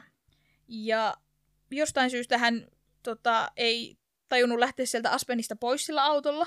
Ja hän oli itse asiassa aika kylmissään ja varmaan vähän univajeena ja kaikkea. Niin poliisit pysäytti, kun semmoinen holtittomasti ajeleva auto meni siellä keskustassa. Ja se oli pandi. Hmm. Joten pandi sitten kuusi päivää myöhemmin pidätettiin. Ai että. Ja tästäkin on hienot, hienot tota, kuvat sille ennen ja jälkeen, koska hän on siellä oikeustalolla silloin, kun hän on ollut se oma asianajajansa, niin, mm-hmm. niin dapper. Hänellä on niinku hiukset laitettu ja hänellä on puku päällä ja hän näyttää niinku niin fiksulta ja filmaattiselta. Ja sitten se näyttää ihan piisamirotalta, kun se tulee sieltä vuoristosta takaisin. Niin se on niinku sellainen niinku... Näin käy, kun ei kuuteen päivään käy suihkussa. Mm. Vaan kuuteen päivään. Ehkä hän päästi sen sisäisen, sen oikean pantiinsa Mm, valloilleen, mm, niin niin. hänestä tuli se piisamirotta. Kaikella rakkaudella piisamirotalle. Niin, toi, toi on ehkä vähän loukkaavaa piisami- piisamirottaa kohtaan. Kyllä. Mm. Typerä nainen. Niin. Oikeasti sen takia mä käytän sitä, koska se sanoo noin. Mm. Pandikin varmaan sanoo näin. No, hänet sitten pistettiin takaisin vankilaan logisesti. Ja hänen neuvonantajat, eli siis nämä sen oikeat oikeusavustajat, eli asianajajat, mm-hmm. oli sitä mieltä, että anna nyt asiat, niin kuin, anna olla. Mm. Niin kuin, että, että kyllä tässä, koska niillä ei ollut niin paljon todisteita sieltä Aspenin murhasta, niin tästä olisi voitu ehkä päästä jopa siis niin kuin, ilman tuomiota pois. Mm-hmm. Mutta hän, hän ei. Hän ei voinut antaa asian olla, vaan hän hankki muilta vangeilta yksityiskohtaisen pohjapiirustuksen tästä vankilasta ja rautasahan terän. Lisäksi hän keräsi 500 dollaria käteistä, jonka hän myöhemmin sanoi olleen salakuljetettu tämän kakkostyttöystävänsä Carol Ann Boonen toimesta. Ai, hirveetä, että voi sanoa ykkös- ja kakkos No toi oli mun käyttämä Ei, termi, mut, mutta... siis, mut siis mun mielestä on ihan järkyttävää, että sillä on ollut ne kaksi Niin. niin. Niin naista, ketä se on pyörittänyt, ja toist, ne ei tiedä toisistaan mitään. Niin, nimenomaan. Että se on niin kuin, ihan vaan se on järkyttävää. Niin, se on. Ja iltaisin, kun muut vangit oli suihkussa, hän sahasi noin yhden neliöjalan, eli siis 0,093 neliö, Mm-hmm. Neliön Hän kokoisen. vaan lopetti käymästä suihkussa sen metsäreissun sen jälkeen. Joku se wildlife steak. Mm. Yes. No hän huomasi, että ei tarvitse kuuteen päivän käydä suihkussa. Mm. Joskus on saattanut itsellekin käydä oikein hyvänä masennuskautena. Ja sille who needs shower. Mm. Joo. Mutta joo, hän teki tämmöisen reijän sellinsä katon teräsraudoitustankojen väliin ja laihdutti 16 kiloa, että hän pystyy kiermu, kiemurtelemaan siitä pienestä reiästä läpi Mm. Ja tutkii yläpuolella olevaa ryömintätilaa. Joo. Semmoista tuuletusputkea varmaan, mikä siellä Mm. menee. Joku välipohja. Niin. Ja vuoden 1977 loppupuolella bandin lähestyvästä oikeudenkäynnistä oli tullut aihe Aspenin pikkukaupungissa, ja kaikki oli sitä mieltä, että bandi on syyllinen. Mm. Ja tota, joulukuun, tai siis tämä tuo, oikeudenkäyntiä lykättiin niin kuin vuoden alkuun. Aivan. Joulukuun 30. päivän yönä, kun suurin osa vankilan henkilökunnasta oli joululomalla, ja väkivallattomat vangit oli lomalla perheidensä kanssa, eli siellä vankilassa ei ole ihan hirveästi Mm. menoa ja meininkiä. Mm. Niin bandi kasasi kirjoja ja kaikkea, mitä hänellä oli, niin sänkynsä päälle ja peitti sen, että se näyttää siltä, että siellä nukkuu joku. Ja sitten hän meni sitä katto, kattoon tehden, tehdyn Mhm. mm-hmm. reijän läpi. Seuraa yläkerran asunto, mikä oli siis vanginvartijan kämppä. Mm-hmm. Siellä hän tota, vaihtoi tavalliset vaatteet yllään kaapista ja käveli ulko-ovesta ulos. Mm. Siis ihan järkyttävä. Jep. Hän varasti auton ja jatkoi matkaansa Glenwoodista, Glenwoodista itään. Ohikulkeva autoilija näki, kun hänen au- tämä auto, minkä hän pölli, niin oli hajonnut. Niin sitten tota, hän pääsi tällä liftarikyydillä, kun hyvää hyvyyttä jonkun auto on tielle, niin Mm. pääsi jonkun kyydillä sitten vielä jatkaa eteenpäin. Hyi. Sitten hän matkusti bussilla Denveriin ja sieltä otti aamulennon Chicagoon. Niin justiin. Ja Mutta siis kyllä siellä varmasti siellä vankilassa on joku vartija ollut. Ja sillä ei kolkuta, että miten täällä yhtäkkiä keskellä yötä on normivaatteissa joku haluamassa pihalle täältä. Koska kyllä sille pitää ovi avata. En tiedä. No en tiedä, miten silloin on ollut. Ei ole ollut niin, niin, niin kuin sähköovet ja ku- kul- Niin. kuluvat ja näin. Niin, jos se on vaan kattonut ei ole sitä vanginpukua päällä, niin, Niin. hän, siinähän meet. Mm. En tiedä. Se on kyllä hämmentävää. Se, Mutta se on voinut osata myös puhua. Sitähän siis on Niin. hirveän hyvä Niin. suustaan Niin. ollut. Että se on vaan sanonut jotain, no ei, nyt vihdoin pääsen tästä lomille. Tai Mm. siis niin kuin, että perheen kanssa joulua viettämään. Että, Ja sitten et mä hyvää joulua ja Niin. kävellyt vaan. Ja sitten se että tavallaan, että jos on ollut keskellä yötä, niin se on voinut vaikka nukahtaa siihen se vankivartija. En Sille tiedä. leffoissa. Niin, niin kuin leffoissa käy. Koska vasta seuraavana aamuna, 31. joulukuuta keskellä päivää, eli 17 tuntia myöhemmin, Mm. Mm. huomattiin, että bandi puuttuu ja hän oli hyvää matkaa jo Chicagossa silloin. Jep. No Chicagosta hän jatkoi edelleen matkaa ja hän oli 8. tammikuuta Floridassa. Mm-hmm. Ja hän yöpyi yön hotellissa ja sitten hän vuokrasi huoneen nimellä Chris Hagen. Ja ilmeisesti bandi oli alun perin päättänyt, että hän etsii työpaikan ja asumaan Floridaan. Ja yrittää niin kuin, olla Chris Hagen. Että hän... Mutta hän nyt maltto muuttaa nimensä kuitenkin tällä kertaa. Joo, että hän halusi uuden alun ilmeisesti. Hän suunnitteli ainakin semmoista. Just. Mutta hän laittoi yhden ainoan työhakemuksen. Mm. Häntä ei otettu töihin. Joten ehkä mä sitten jatkan ihmisten tappamista, kun mä saanut työpaikkaa. Pandilogiikka. Uh-huh. Pettämätön sarkasmia. Hmm. jälkeen, mutta Joten hän siis palasi vanhoihin tapoihin, eli hän alkoi varastaa ruokaa, rahaa, luottokortteja, mitä ikinä, että pystyy itsensä elättämään. Ja tammikuun 15. päivänä, viikko sen jälkeen, kun hän on saapunut tänne Mhm. mm-hmm. Tallahasseein Floridaan, niin Pandi teki ehkä hänen kuuluisimman ja brutaaleimman veritekonsa. Ja tämä on todella graafinen. Siis niin uskomatonta, että nainen on päässyt käymään, että se oli jo Niin. Jep. kiinni. Pandi pääsi sisään Florida State Universityn Chi Omega-nimiselle opiskelijakunnalle, tar- op- Chi Omega-nimisen opiskelijakunnan asuntolaan, koska sen takaoven lukitusmekanismi oli viallinen. Hmm. Noin kello 2.45 yöllä hän meni 21-vuotiaan Margaret Baumanin huoneeseen ja löi tätä painavalla puisella kepillä tai mailalla. Se oli niinku wooden club, Mm-hmm. minkä hän oli siis tuonut mukanaan. Mm. Naisen nukkuessa ja murskasi hänen kallonsa. Oi. Sen jälkeen hän kuristi naista nailonsukalla ja repi hänen alusvaatteensa pois sellaisella voimalla, että reidessä havaittiin kitkapalovammoja. Mm. Tapettuaan Baumanin hän käveli suoraan käytävän toiselle puolelle ja tunkeutui 20-vuotiaan Lisa Livin makuuhuoneeseen. Hakkasi tämän tajuttomaksi ja kuristi hänet. Siis tää on niinku jostain huonosta mäiskintäpelistä. Niin on. Mm, niin on. Yhteisenä keskeisenä todisteena Pandia vastaan sitten oikeudenkäynnissä oli hampaiden jälki, pureman jälki. Mm. Sillä Bandi puri syvälle Livin vasempaan pakaraan, jättäen niin kuin siis selkeä, selkeän niin kuin siis Mhm. mm-hmm. hampaanjäljet. Mm. Hän myös ö, puri naisen nännin läpi irroittaen sen oikeasta Aa. rinnasta. Liivain huoneessa olleen hiuslakkapullon avulla hän raiskasi Liivain niin rajusti, että sisäelimet repeytyivät. Ja tämä yksityiskohta, siksi kerron nämä vaikka nämä niin graafisia, mutta kun poliisi tuli paikalle, niin ne luuli, että tätä Liivaita on ammuttu. Mm. Koska esimerkiksi se nännin repeäminen näytti ihan ampumahaavalta. Mm. Oh. Niin sit se myös sekoitti tutkintaa tosi Joo. paljon. Mm. Että koska nämä vammat oli niin brutaaleja, että on pakko olla ollut tuliase. Mm-hmm. Joo, siis ihan järkyttävää. Viereisessä huoneessa hän huokkasi, hyökkäsi Cathy Kleinerin kimppuun murskaten tämän leuan ja haavoittaen pahasti olkapään. Sen jälkeen hän hyökkäsi Karen Chandlerin kimppuun, joka sai aivotärähdyksen, murtuneen leuan, menetti hampaita ja murs- murskasi niinku osan sormista.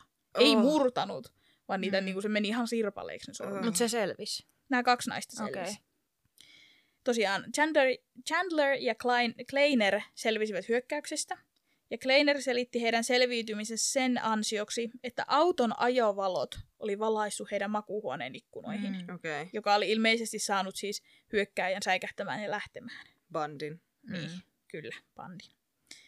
Paetessaan paikalta Pandi huomasi sisarkunnan jäsenen Nita Nerin, joka tuli takaovesta ja näki Pandin. Mutta Pandi ei tehnyt, siis se vaan pakeni paikalta, että mitään mm. ei onneksi Nitalle käynyt. Tallahassein etsivät totesivat, että neljä hyökkäystä tehtiin yhteensä alle vartin aikana. Oh. Hyi. Eli siis koko tämä Pandin hyökkäys tapahtui alle 15 minuutissa. Sen on oltava ollut niin raivon vallassa. Joo. Siis Joo. niinku tämmönen ihan järkyttävä eskalaatio. Joo. Niin on. Niinku kaikkeen, että onhan se tehnyt tosi hirveitä asioita niinku aikaisemminkin, mutta toi on jotenkin niinku Kun- niin uskomaton. Ja Kun se ei ole ollut niinku raaka periaatteessa, kun se ei ole ollut siis niinku semmoinen, kun toi on, toihan on jo melkein kiduttamista. Mm. Ja siis toi on ollut semmoinen niin kuin kiire. Se on Mm. ollut hirveässä vimmassa ja raivossa ja se on ollut niin kuin fyysisesti rankka. Mm. Niin kuin hänelle itselleenkin. Mm, Niin kuin voimaa vaativa. Mm. Enhän mä tiedä kuinka kauan silloin on mennyt niihin muihin. Mutta on käsittänyt, että se on niin kuin ne muut niin kuin vaikka kidnappannut ja sitten niin kuin kuristanut, raiskannut. Siinähän Mm. voi kestää kuinka kauan. Mm. Siis niin kuin ajatellaan näin. Niin tää vartissa sä tapat kaksi ihmistä ilman asetta käytännössä. Mm. Mm-hmm. Niinku vaan tylpällä esineellä. Niin. Mm. Järkyttävää. Ihan uskomatonta. Ja sitten ja, niin, ja niin kuin todella pahasti haavoitat kahta. Niin, niin kuin todella pahasti. Niin. No, poliisi saapui tänne sisarkuntatalolle ihan saman tien, kun tämä Nita oli soittanut ne paikalle. Ja niin kuin sanoin, he saivat hetkeksi us- uskoivat hetken, että siellä on ammuskeltu, Mm. kun oli niin pahaa jälkeä ollut. Ja vaikka Levi oli vakavasti loukkaantunut ja tajuton, niin hän aluksi selvisi siis pahoinpitelusta hengissä, Mm. mutta hän sitten myöhemmin kuoli siis sairaalassa. Niin, eli Mm. kuolettavasti haavoitti. Kyllä. Niin. Mutta seuraavan tunnin kuluessa Bandi puki päälleen tilapäisen sukkahousunaamionsa, johon hän oli siis leikannut nämä reijät, ja suuntasi kahdeksan korttelin päässä sijaitsevan paritaloon, jossa hän lähestyi asunnon kellari-ikkuna ja kiipesi sisään. Hmm. Bandi löysi Floridan yliopiston opiskelijan Cheryl Thomasin nukkumassa sängystään noin neljältä aamuyöllä ja hyökkäsi raasti tämän kimppuun. Hyi. Naisen olkapää meni sijoiltaan ja hänen leukansa ja kallonsa murtui viidestä kohdasta. Cheryl selvisi hyökkäyksestä Mm. hengissä, mutta hänelle jäi pysyvä kuurous ja, kuurous ja tasapainovaurio, joka lopetti hänen menestyksekkään tanssiuran. Mm. Oi voi. Tuntemattomasta syystä bandi riisui naamionsa ja pudotti sen Cherylin sängylle. Mm-hmm. Thomasin naapurit viereistä huoneesta kuuli Mekkalan ja soitti poliisille, jotka sitten paikalle tultuaan löysi tämän naisen pahasti pid- pahoinpideltynä ja sitten tämän naamion Mm-hmm. sieltä. Ja siinä oli sitten siellä naamiossa oli niinku esimerkiksi hiuksia, Joo. jotka oli siis lainausmerkeissä ominaisuuksiltaan bandin kaltaisia. Mm-hmm. Ja poliisi löysi sängystä myös siemennesteen tahran, vaikka seksuaalirikoksesta ei ollut todisteita.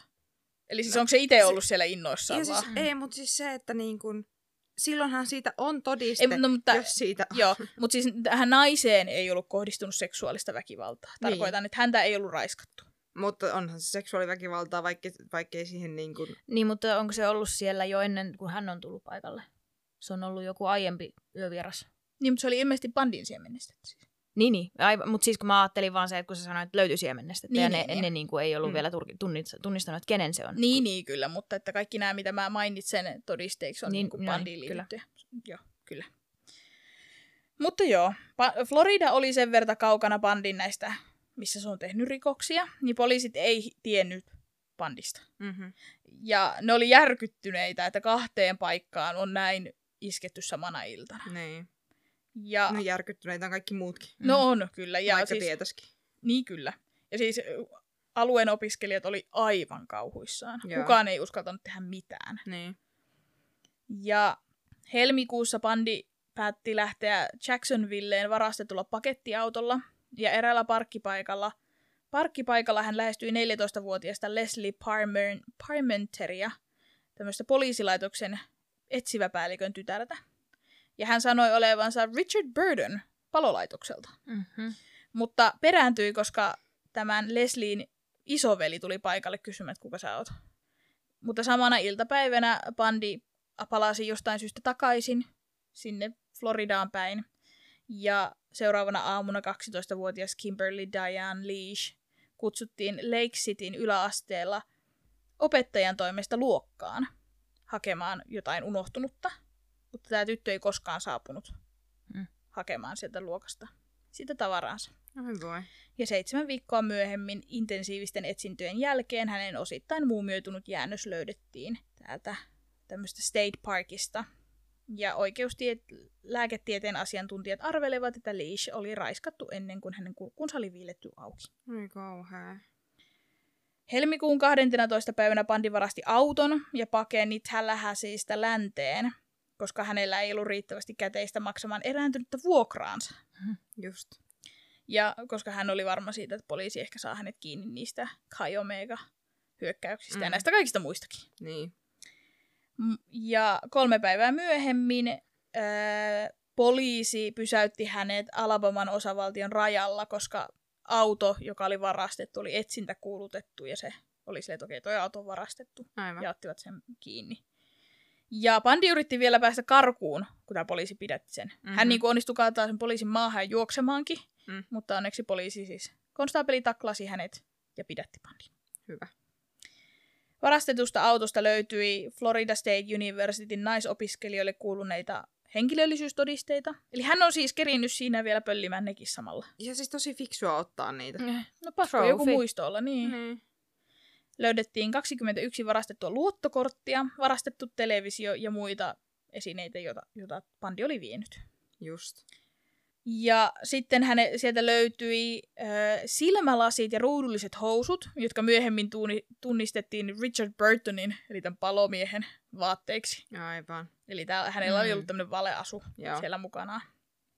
No, sitten alkaakin Pandin oikeudenkäynti, mikä oli niin kuin melkoinen. Sitä Mhm. käytiin kaikissa näissä osavaltioissa tietenkin, missä hän rikoksiaan teki. Mm-hmm. Ja Pandihan oli alkuun sitä mieltä, että hän on täysin syytön. No, Ei hän ole mitään tehnyt. tietenkin hän on sitä mieltä. Mm.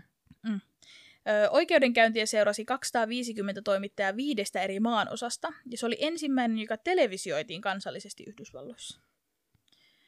Ja Pandi hoiti jälleen kerran osan puolustuksestaan itse, Mm. mm. itse asiassa suurin osan, vaikka hänellä oli tällä kertaa viisi apuasianajajaa siinä. Ja tota, Floridassa hän tietenkin saa kuolemantuomion, Mm. mikä oli Pandilta varmaan aika tyhmä muuvi lähteä Floridan tappamaan. Koska sitten tästä Kai Omega murhista oli silminnäkijöitä. Niin. Mm. Sieltä löytyi se hampaanjälki. Se on mielenkiintoinen, että siinä näytettiin se, niin kuin siinä dokumentissakin se hampaanjälki ja miten tämmöinen oikeasti asioista tietävä ihminen, joka niin kuin tutkii Mm. nimenomaan ihmisen hampaita ja jotenkin vielä niin kuin rikosoikeustieteellisesti Mhm. mm-hmm. vertaile, kuinka se selitti, että tuo hammas menee noin. Ja koska Pandilla ei ollut semmoinen suorakaunis hammasrivi, vaan sillä oli vähän, varsinkin alahammasrivistö oli semmoinen crooked, siis Mm. mm. epätasaisuuksia. Niin se näkyy siinä mustelmassa. Mm. Sitä käytettiin todisteena. Ja, ja sitten nimenomaan siellä oli niitä oikeasti todistajia paikalla. Mm. Ja oikeudenkäynnissä semmoinen kaikista ällöttävin asia on se, että koska Pandihan oli siellä itse asianajajana, niin. Niin. niin hän selkeästi esimerkiksi se poliisi, joka löysi ne Kai Omega-uhrit, niin hän sitten Pandi kuulusteli tätä poliisia niin, siinä. se sai ristikuulustella sen. Mm. Niin se on-. Jep, ja se oli kaikkea sellaista, että oliko ne missä asennossa ne uhrit siellä?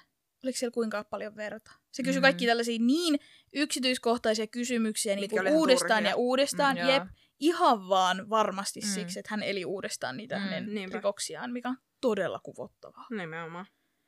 Ja sitten myös siitä on semmoinen todella niin kuin pelottava klippi siitä, että koska bandihan on koko ajan se semmoinen kiltti ja Mm. komea ja charmantti ja fiksu ja mitä kaikkea muuta, mutta siellä, siellä oikeudenkäynnissä se alkoi pikkasen niin kuin Rakoilee. rakoilee Mm. se, sen, se sen kuori. Joo. Se, siitä näkee, että sillä menee hermo. Mm. Ja siitä näkee sen, niin sen välähdyksen siitä, kuinka sekaisin se oikeasti on. Se on Mm. mm. vähän niin kuin Jekyll ja Hyde, että kuinka sitten se jääkin siihen Hydeiksi. Mm. Mm. Tiedätkö kukaan lukenut sitä kirjaa ja ymmärtää, mitä mä tarkoitan, mutta että pointtina siis se, että vaikka se esitti sitä Mhm. hyvää do- tohtori Jekyllia, niin sitten se Hyde vaan tuli sieltä läpi. Niinpä. Ja se on todella pelottava, kun siitä on klippi, Mm. missä sä näet sen. Niin. Et se oli vaan ihan, ihan tosi pelottava. Ja siis se, se menetti malttiaan siellä sit loppujen lopuksi ja hirveästi. Se sulle irtisanoi niitä sen asianajajia siellä Kesken. kesken kaiken ja Mm. huuteli ihan mitä sattuu ja se nauroi ja Mm. se oli vaan niinku Jep. ihan farssi. No mutta toi, mitä se siellä Flori- Floridassa teki, niin sehän on vaan tommonen niinku eskaloituminen ja semmoinen sekoaminen. Niin on. Niin ei ylläty yhtään, että se, on, se ei pysty enää pysymään niinku hallinnassa. Niinpä. Jep. Ja kesken tätä nuoren tytön, tämän Leachin oikeudenkäyntiä, niin Pandi käytti hyväkseen Floridan tämmöistä lakia, jonka mukaan avioliittoon vihkiminen tuomioistuimen tuomarin eessä on laillinen avioliitto. Eli periaatteessa voit vaan niinku tuomarin läsnä sanoa, että me mennään naimisiin ja se on pitävä. Just. Niin hän meni sen Carol Ann Boonen kanssa naimisiin kesken oikeudenkäynnin. Niin. Ja myös siinä on se, että koska Carol oli tullut sinne Floridaan asti todistamaan, koska Carol luuli oikeasti, että Pandi on syy- syytön, Mm. niin hän oli semmoisena niin kuin, todistajana kertomassa, että millainen, kuinka hyvä ihminen Ted on. Mm. Niin, niin. Semmoisena character witness. Mm. Mä en Mhm. tiedä sille suomenkielistä sanaa taaskaan. Karaktyyritodistaja. Mm. Luonne. Luonne! Kiitos. Niin, niin, niin hän käytti tätä niin kuin hyväkseen, koska nyt kun on naimisissa, niin se Carol ei voi todistaa myöskään häntä vastaan, jos hänen mieli muuttuu. Just. Koska eihän, eihän avioparit todista toisiaan vastaan. Mm. Mutta joo, helmikuun 10. päivänä Pandi tuomittiin kuolemaan sähkötuolissa vuonna 1980. Kun tuomio julistettiin, hän tiedettävästi seisoi ja huusi, sanokaa valamiehistölle, että he ovat väärässä. Just joo. Ja lopulta hän sai siis kolme kuolemantuomiota, mm. koska hän oli kolmessa eri paikassa ainakin Mm. tehnyt näitä rikoksia itse asiassa neljässä. Mutta joo. Floridan osavaltion vankiloissa ei ollut sellaista, että voitaisiin, vai avioparit voisi tavata toisiaan he- niin kuin kahden kesken. Mm. Mutta ilmeisesti vankilas, vankila, jossa Pandi oli vangittuna, niin rahalla sai aika paljon Niin. asioita ja pystyi lahjomaan, koska pian kävi ilmi, että Carol Ann Boone oli raskaana. No niin. Ja hän Joo. synnyttikin tyttölapsen ja väittää, että se on Pandin. Hyi. No nyt kun Pandi sai kuolemantuomion, hän tietenkin istuu siellä odottamassa sitä, sehän ei tapahdu heti Mhm. seuraavana päivänä, vaikka ehkä jossain tapauksessa se olisi sopivaa. On siis hyvä, ettei tapahdu, koska niin monta tuomitaan Niin. syyttä, mutta ehkä Mhm. mm-hmm. Pandin tilanteessa oli tarpeeksi todisteita. Mutta joo, niin hän siellä sitten alkoi viimein, koska hän on syytön mielestään koko ajan. Ollut Niin. siis kaiken aikaa, Mhm. mm-hmm. vaikka hän sai tuomiot. Mm-hmm. Niin hän alkoi viimein paljastamaan, mitä uhreille oli tapahtunut. Ja sen takia nämä asiat tiedetään. Mm. Ja siinä Netflixin dokkarissa se on todella villiä kuunneltavaa, koska se puhuu tosi normaalisti siihen, siihen nauhuriin. Kertoo Mm. lapsuudestaan, kertoo kaikesta. Mutta sitten kun se alkaa kertomaan niitä, mitä murhissa tapahtui, niin se alkaa puhumaan kolmannessa persoonassa, että se varmaan teki tälleen ja sitten se teki tälleen. Aa, ja niin sitten se. Kuiskii siihen nauhuriin sen, Mm. mm. Mitä niille uhreille tapahtuu. Ja se on niinku villiä kuunneltavaa, että se on ollut aivan sekaisin se mies. Ja jos ei se ole ollut, niin se tekee sen tahallaan, Mm. mm. vaan luodakseen sitä sekavaa imagoa, ja sekin on sekavaa. Mm. Mm-hmm. Mut joo, se on tosi karmiva, mutta se alkoi viimein tunnustamaan niitä sen tekojaan. Niin kuin aina pikkuhiljaa. Jep. Silloin hän siis tosiaan kertoi, mitä hän teki niille naisille. Kuinka hän, melkein jokainen uhri oli siis kuristettu ja raiskattu. Mm. Ja hän kertoi myös käyneensä uhrien jäännösten luona useita kertoja. Ihan Ugh. vaan joko makoilemassa niiden kanssa, Mm. tai jopa siis harjoittaneen nekrofiliaa. Ja hän piti niitä jäännöksiä kunnossa. Ainakin hän pesi shampoolla jonkun hiuksia, hän meikkasi jotakin, Mm. ja niin kun, hän myös kertoi haudanneensa Taylor Mountainille muitakin, mutta niitä jäännöksiä ei koskaan löydetty. Siis hän on Mm. ollut hyvin kipeä. Todella. Bandi myös tunnusti tappaneensa ainakin yhden tuntemattomaksi jääneen liftarin Idahossa ja hävittäneensä tämän jäännökset. Mutta tätä ei koskaan löydetty, eikä kukaan tiedä, kuka tämä liftari on ollut. Mm. Mm, Bandi myös kertoo, että hän on murhannut useita muitakin ihmisiä, joita hän ei tiedä nimeltä. Mm. Mutta on myös epäilty, että koska mitä enemmän hän kertoi, sitä enemmän piti tutkia, niin hänen tota, teloituspäivää piti aina lykätä. Mm. Niin. Että onko tämä ollut vaan semmoinen, että ai niin, ja sitten oli vielä se, Niin. ja sitten oli muuten vielä se. Mm. Että hän on, vai, mutta on myös epäilty, että hän tappoi paljon enemmän kuin mitä Niin. on saatu selville. Mutta sitten samaan aikaan myös mietitty, että koska ei Pandin sanaan ei vaan voi luottaa. Ei. Ted myös kertoi, että sinä päivänä, kun hän kidnappasi ne kaksi naista sieltä Lake Sammethiltä, niin Janice oli vielä elossa, kun hän toi Denisin sinne. Mm. Ja että toinen niistä joutui katsomaan, kun toinen murhattiin. Oh. Mutta myöhemmin hän on sitten kiistänyt tämän, että se oli vaan puppua. Mutta myöskin tämä, mihinkään ei voi luottaa. Niin. Hän kertoi myös avoimesti, kuinka hän on oikeasti varastanut kaiken, mitä hänellä elämässään on, niin kuin se Klepfer oli niin. epäillyt. Ja hän kertoikin siitä, että se varastaminen ja omistaminen asioita, jotka ei ole hänen, on se, mikä ajoi häntä niin kuin eteenpäin. Et se oli ensin, että hän varasti esineitä. Sitten raiskaus oli tietynlainen niin kuin Mm. ihmiseltä väkisin vieminen. Mm. Ja lopulta se hengen vieminen oli Niin, siis niin. se tavallaan, mikä häntä ajoi siihen. Et hänellä oli nimenomaan se valta ottaa, mitä hän halusi. Mm. Hyi, että. Jep. Ja se meni lopulta siihen, että hän jopa piti osia ihmisten jäänteistä jonkin aikaa. Että kun Mm. hän niin kuin sai... Hän, hän oli varhas. Se oli niin se palkkio, niin, Niin. sanotusti trophy. Ja tosiaan on uskottu, että Pandilla oli todennäköisesti lukuisia muitakin uhreja. Hän tunnusti silleen vähän niin kuin ehkä vahingossa FBIn näille tyypeille, Mm. että hän koki, että hän oli semmoinen amatööritappaja Just. ennen vuotta 74. Ja Aa, 74 niin joo. oli siis se, milloin se Washington Mm. alueella alkoi. Mm. Joten on, mutta sitten se ei suostunut puhumaan tästä enempää, ja se tutkija sanoi, että se kuulosti siltä, että se lipsautti. Joo. Joten on epäilty, että hän on tappanut jo ennen vuotta Mm. 74. Joo. Myös olisi tosi outoa, että hän vaan yhtäkkiä alkaisi tappamaan. Niinpä. Että on todennäköisesti ollut Mm. mm. satunnaisia ennen sitä. Mutta näitä ei ole vaan koskaan pystytty todistamaan tai Mm. löytämään. Mutta sen takia sillä on niin paljon niitä, että tämäkin saattaa olla pandin uhri. Mm-hmm. Joo. Öö, heinäkuussa 84 vanginvartijat löysivät kaksi rautasahanterää piilotettuna No Bandin niin. selliin. Hän oli taas yrittänyt sieltä siis karata, mutta hän ei siinä onneksi onnistunut. Useita kuukausia myöhemmin vartijat löysivät luvattoman peilin, ja Bandi siirrettiin taas uuteen selliin, ja hän oli eristyksissä ja kaikkea muuta.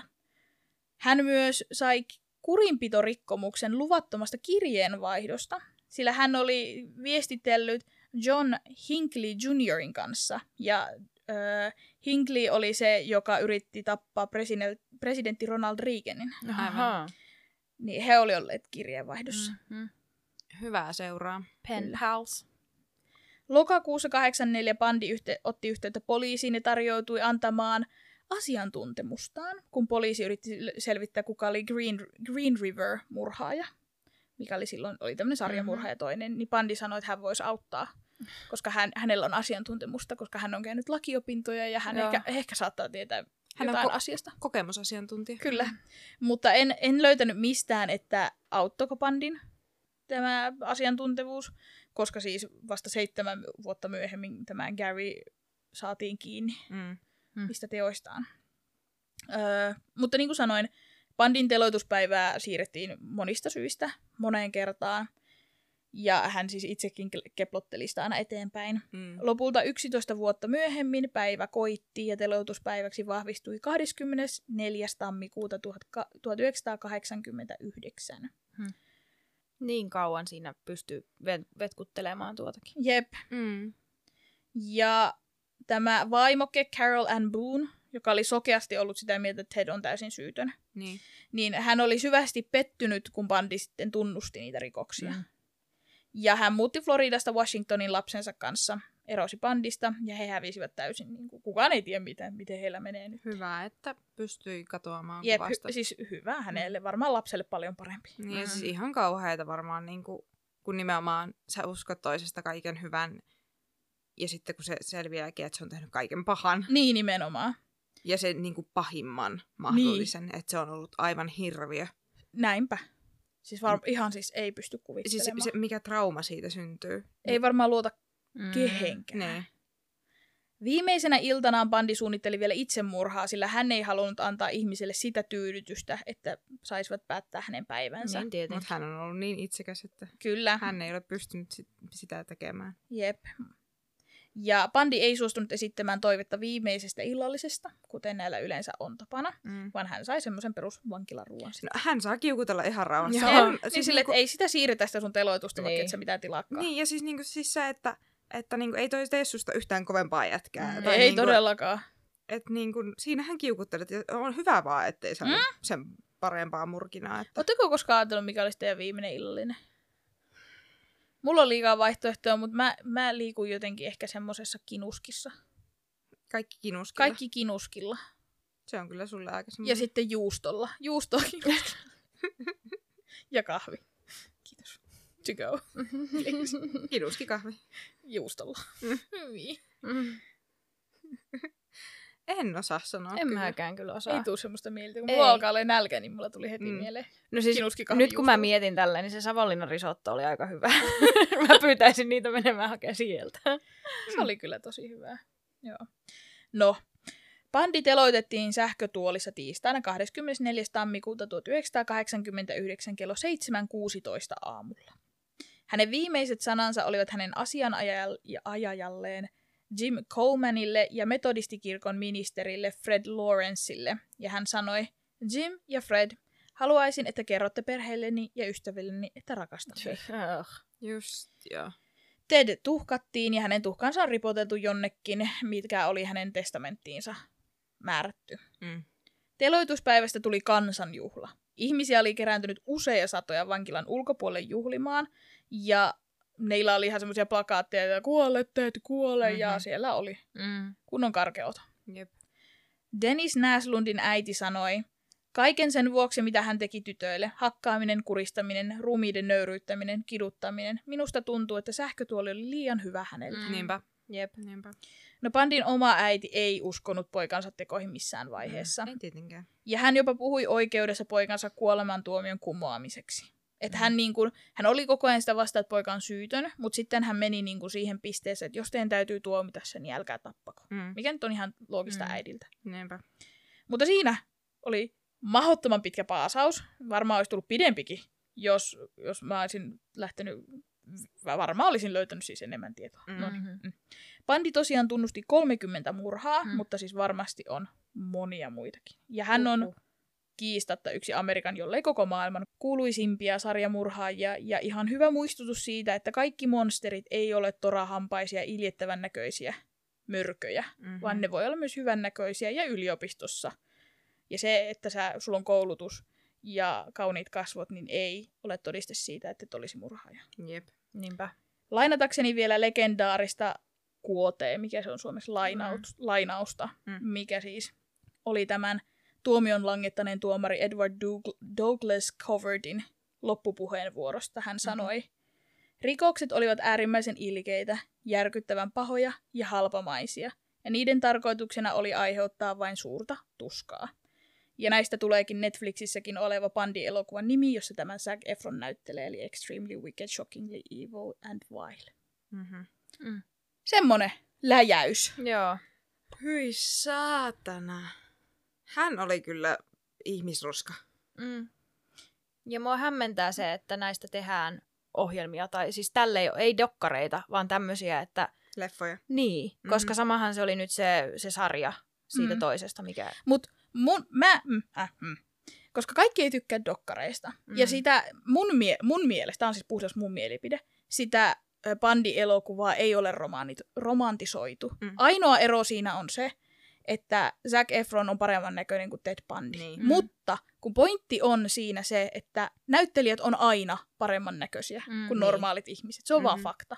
Ja pointti on myös se, että Bandi oli silloin todella komea. Mm. Vaikka niin, se niinku... kuvattiin, niin, niin, ja kuvattiin aikais, aikaisekseen niin Kyllä. ihan tosi ja, siis, hyvän ja näköiseksi. tämä ei ole siis, mä en mitenkään itse ajattele, että vaikka Bandi oli niin dreamy, ei. Se ei ollut. Mm. mun, ei ole mikään hottis mun mielestä, vaan mm.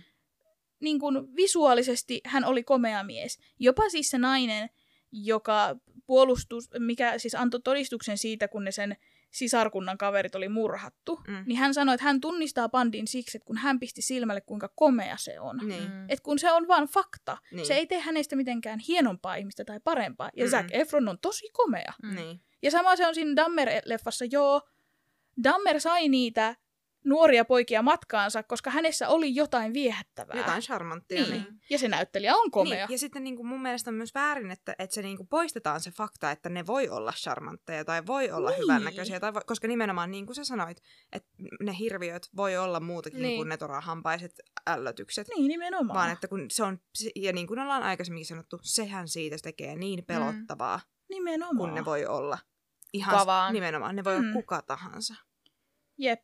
Niin tavallaan niin kun, mä ymmärrän, että jo, ihmiset, esimerkiksi omaiset saattaa niin kun, niitä, niitä harmittaa se. Mä mm-hmm. siis Mhm. ymmärrän, niitä harmittaa varmasti kaikki, mikä aiheeseen liittyy, koska Mhm. he ei haluaisi, että sitä Mhm. jatkuvasti käydään läpi. Sen mä niin ymmärrän. Niin. Mutta kun mä oon nähnyt hirveästi sellaista, että ei bandia saa sanoa hyvän näköiseksi. Sille joo, ei munkaan mielestä sen kuvia saa laittaa seinälle olla silleen, että voi miten se oli hot.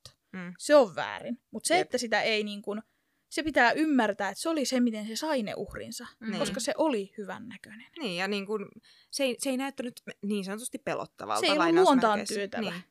Koska sillähän eihän se olisi saanut ketään auttamaan sitä, Niin. Mm. jos se olisi ollut pahalta haiseva ja torahampainen, että limaavana jälkeensä. Mm. Niin kuin se oikeasti oli. Niin, nimenomaan. Se, se oli se, mikä sen sisällä oli. Se oli se hide. Niin, mutta sitä ei vaan valitettavasti näkynyt ulkopuolelle Jep. ennen kuin oli liian myöhäistä. Niinpä. Et se, on, se on sellainen är, ärsyttä, minua ärsyttävä asia aina. Mm-hmm. Jos, sä, jos mainitset, että bandi on hyvän näköinen, niin se tulee semmoinen paskamyrsky nisk, niskaan. Mm. Mutta nimenomaan se ei, ole, se ei ole meidän mielipide, että hän olisi ollut mitenkään Mm. komea, vaan siis se on, Ja se kyllä on mä, fakta. kyllä mä siis, siitä on semmoisia kuvia, missä se on tosi dapper, missä se on Mm. tosi laitettu. Niin kyllä mä voisin ymmärtää, että jos toi kuva näytettäisiin mulle ja sanottaisiin, että toi on maailman hienoin ihminen, että se on oikeasti hyvä tyyppi, se on Nobelin rauhanpalkinnon, se ei olisi murhaaja, Mm. niin mä voisin ajatella, että onpa komea mies. Nimenomaan. Koska niin kun, se, tekee, se tekee siitä ällöttävän, kun tietää, kuka se on. Niin. Mutta jos ajattelee vaan visuaalisesti, niin silloin suora nenä, silloin symmetriset kasvot, silloin kiharat hiukset, nätit silmät, okei, sillä on vinot hampaat, joten siksi mä en lähtisi sen matkaa, mutta että niin kuin, se on vaan fakta. Jep, no henkilökohtaisesti mä en, mä en näe sitä komeana miehenä, mutta, mutta just se, että kun sitä on niin kuin uhrit mm. ja niin kuin, että sitä on kuvailtu, että koska se on niin kuin näin, ja niin kuin ollaan tässä nyt jo hakattu tätä hevosta. Voi heppa. Niin. Mutta joo.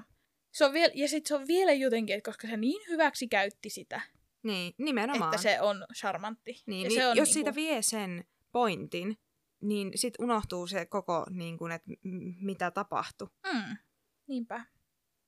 Mutta siis ihan järkyttävää, että kenelläkään on oikeutta, tai kukaan kokee, että heillä on oikeutta viedä yli 30 ihmisen henki, ja vielä kaikki oli niinku nuoria naisia. Niinpä. En mä sano, että vanhojakaan naisia saa viedä, Mm. mutta niinku, että, että se on vaan niinku, tää on ihan valtavan järkyttävä. Niin on. Ja, Ja siis se, että jollain on mahdollisuus tehdä noin. niin, ja Et noin niinku- kauan. Nimenomaan, että se ei jää kiinni, vaikka siitä on, oli monta kertaa Ja jäi mahdollista. kiinni ja karkas. Niin. Niin, että kuinka, kuinka niinku lipevä liukas pyy se on ollut, että se aina niinku Mm. karkaa. Siis h- hän oli aivan siis hapen hukkaa. On kyllä. Vanha likainen tiskirätti. Mm. Nimenomaan. Tuli vielä mieleen siitä tota, niin, niin, viimeisestä ateriasta, niin mulla varmaan menisi se vaan niin kuin mielihalun mukaan. Mä, mulla vaihtuu niin, niin se, että, Se on kyllä totta. että mitä tekee mieli. Niin No kun musta niin tuntuu, kuin että mulla olisi kans silleen. Niin. Mä, mä veikkaan kyllä kans, että en mä osaisi ehkä niin päättää, mutta risotto on aika hyvä. Ja macchiato Ja caramel niin se olisi kyllä pakollinen. ihan. Ja varmaan valkosuklaata. Mm. Mä vaan söisin ihan hirveästi. Mm. Mutta toisaalta mä olen, mulla on stressivatsa, joten mulla ei ehkä olisi nälkä yhtään. Ja sitten mä söisin oikeasti vaan sivun kurkkua kuivalla ruisleivällä. Ja olisin silleen, että no niin tää se kai on. Jep. Mutta pakko oli vähän keventää tähän. Joo, ehkä ihan hyvä. Ja Zac Efron on hyvän näköinen mies, vaikka hän näyttelikin Ted Bundia. Voi Mm. katsoa myös Baywatch-leffaa, siinäkin se on hyvän näköinen. Että nykyisellä leuallaankin. Onko sillä erilainen leuka Oh. Oi voi. Siitähän oli vaikka mitä juttu.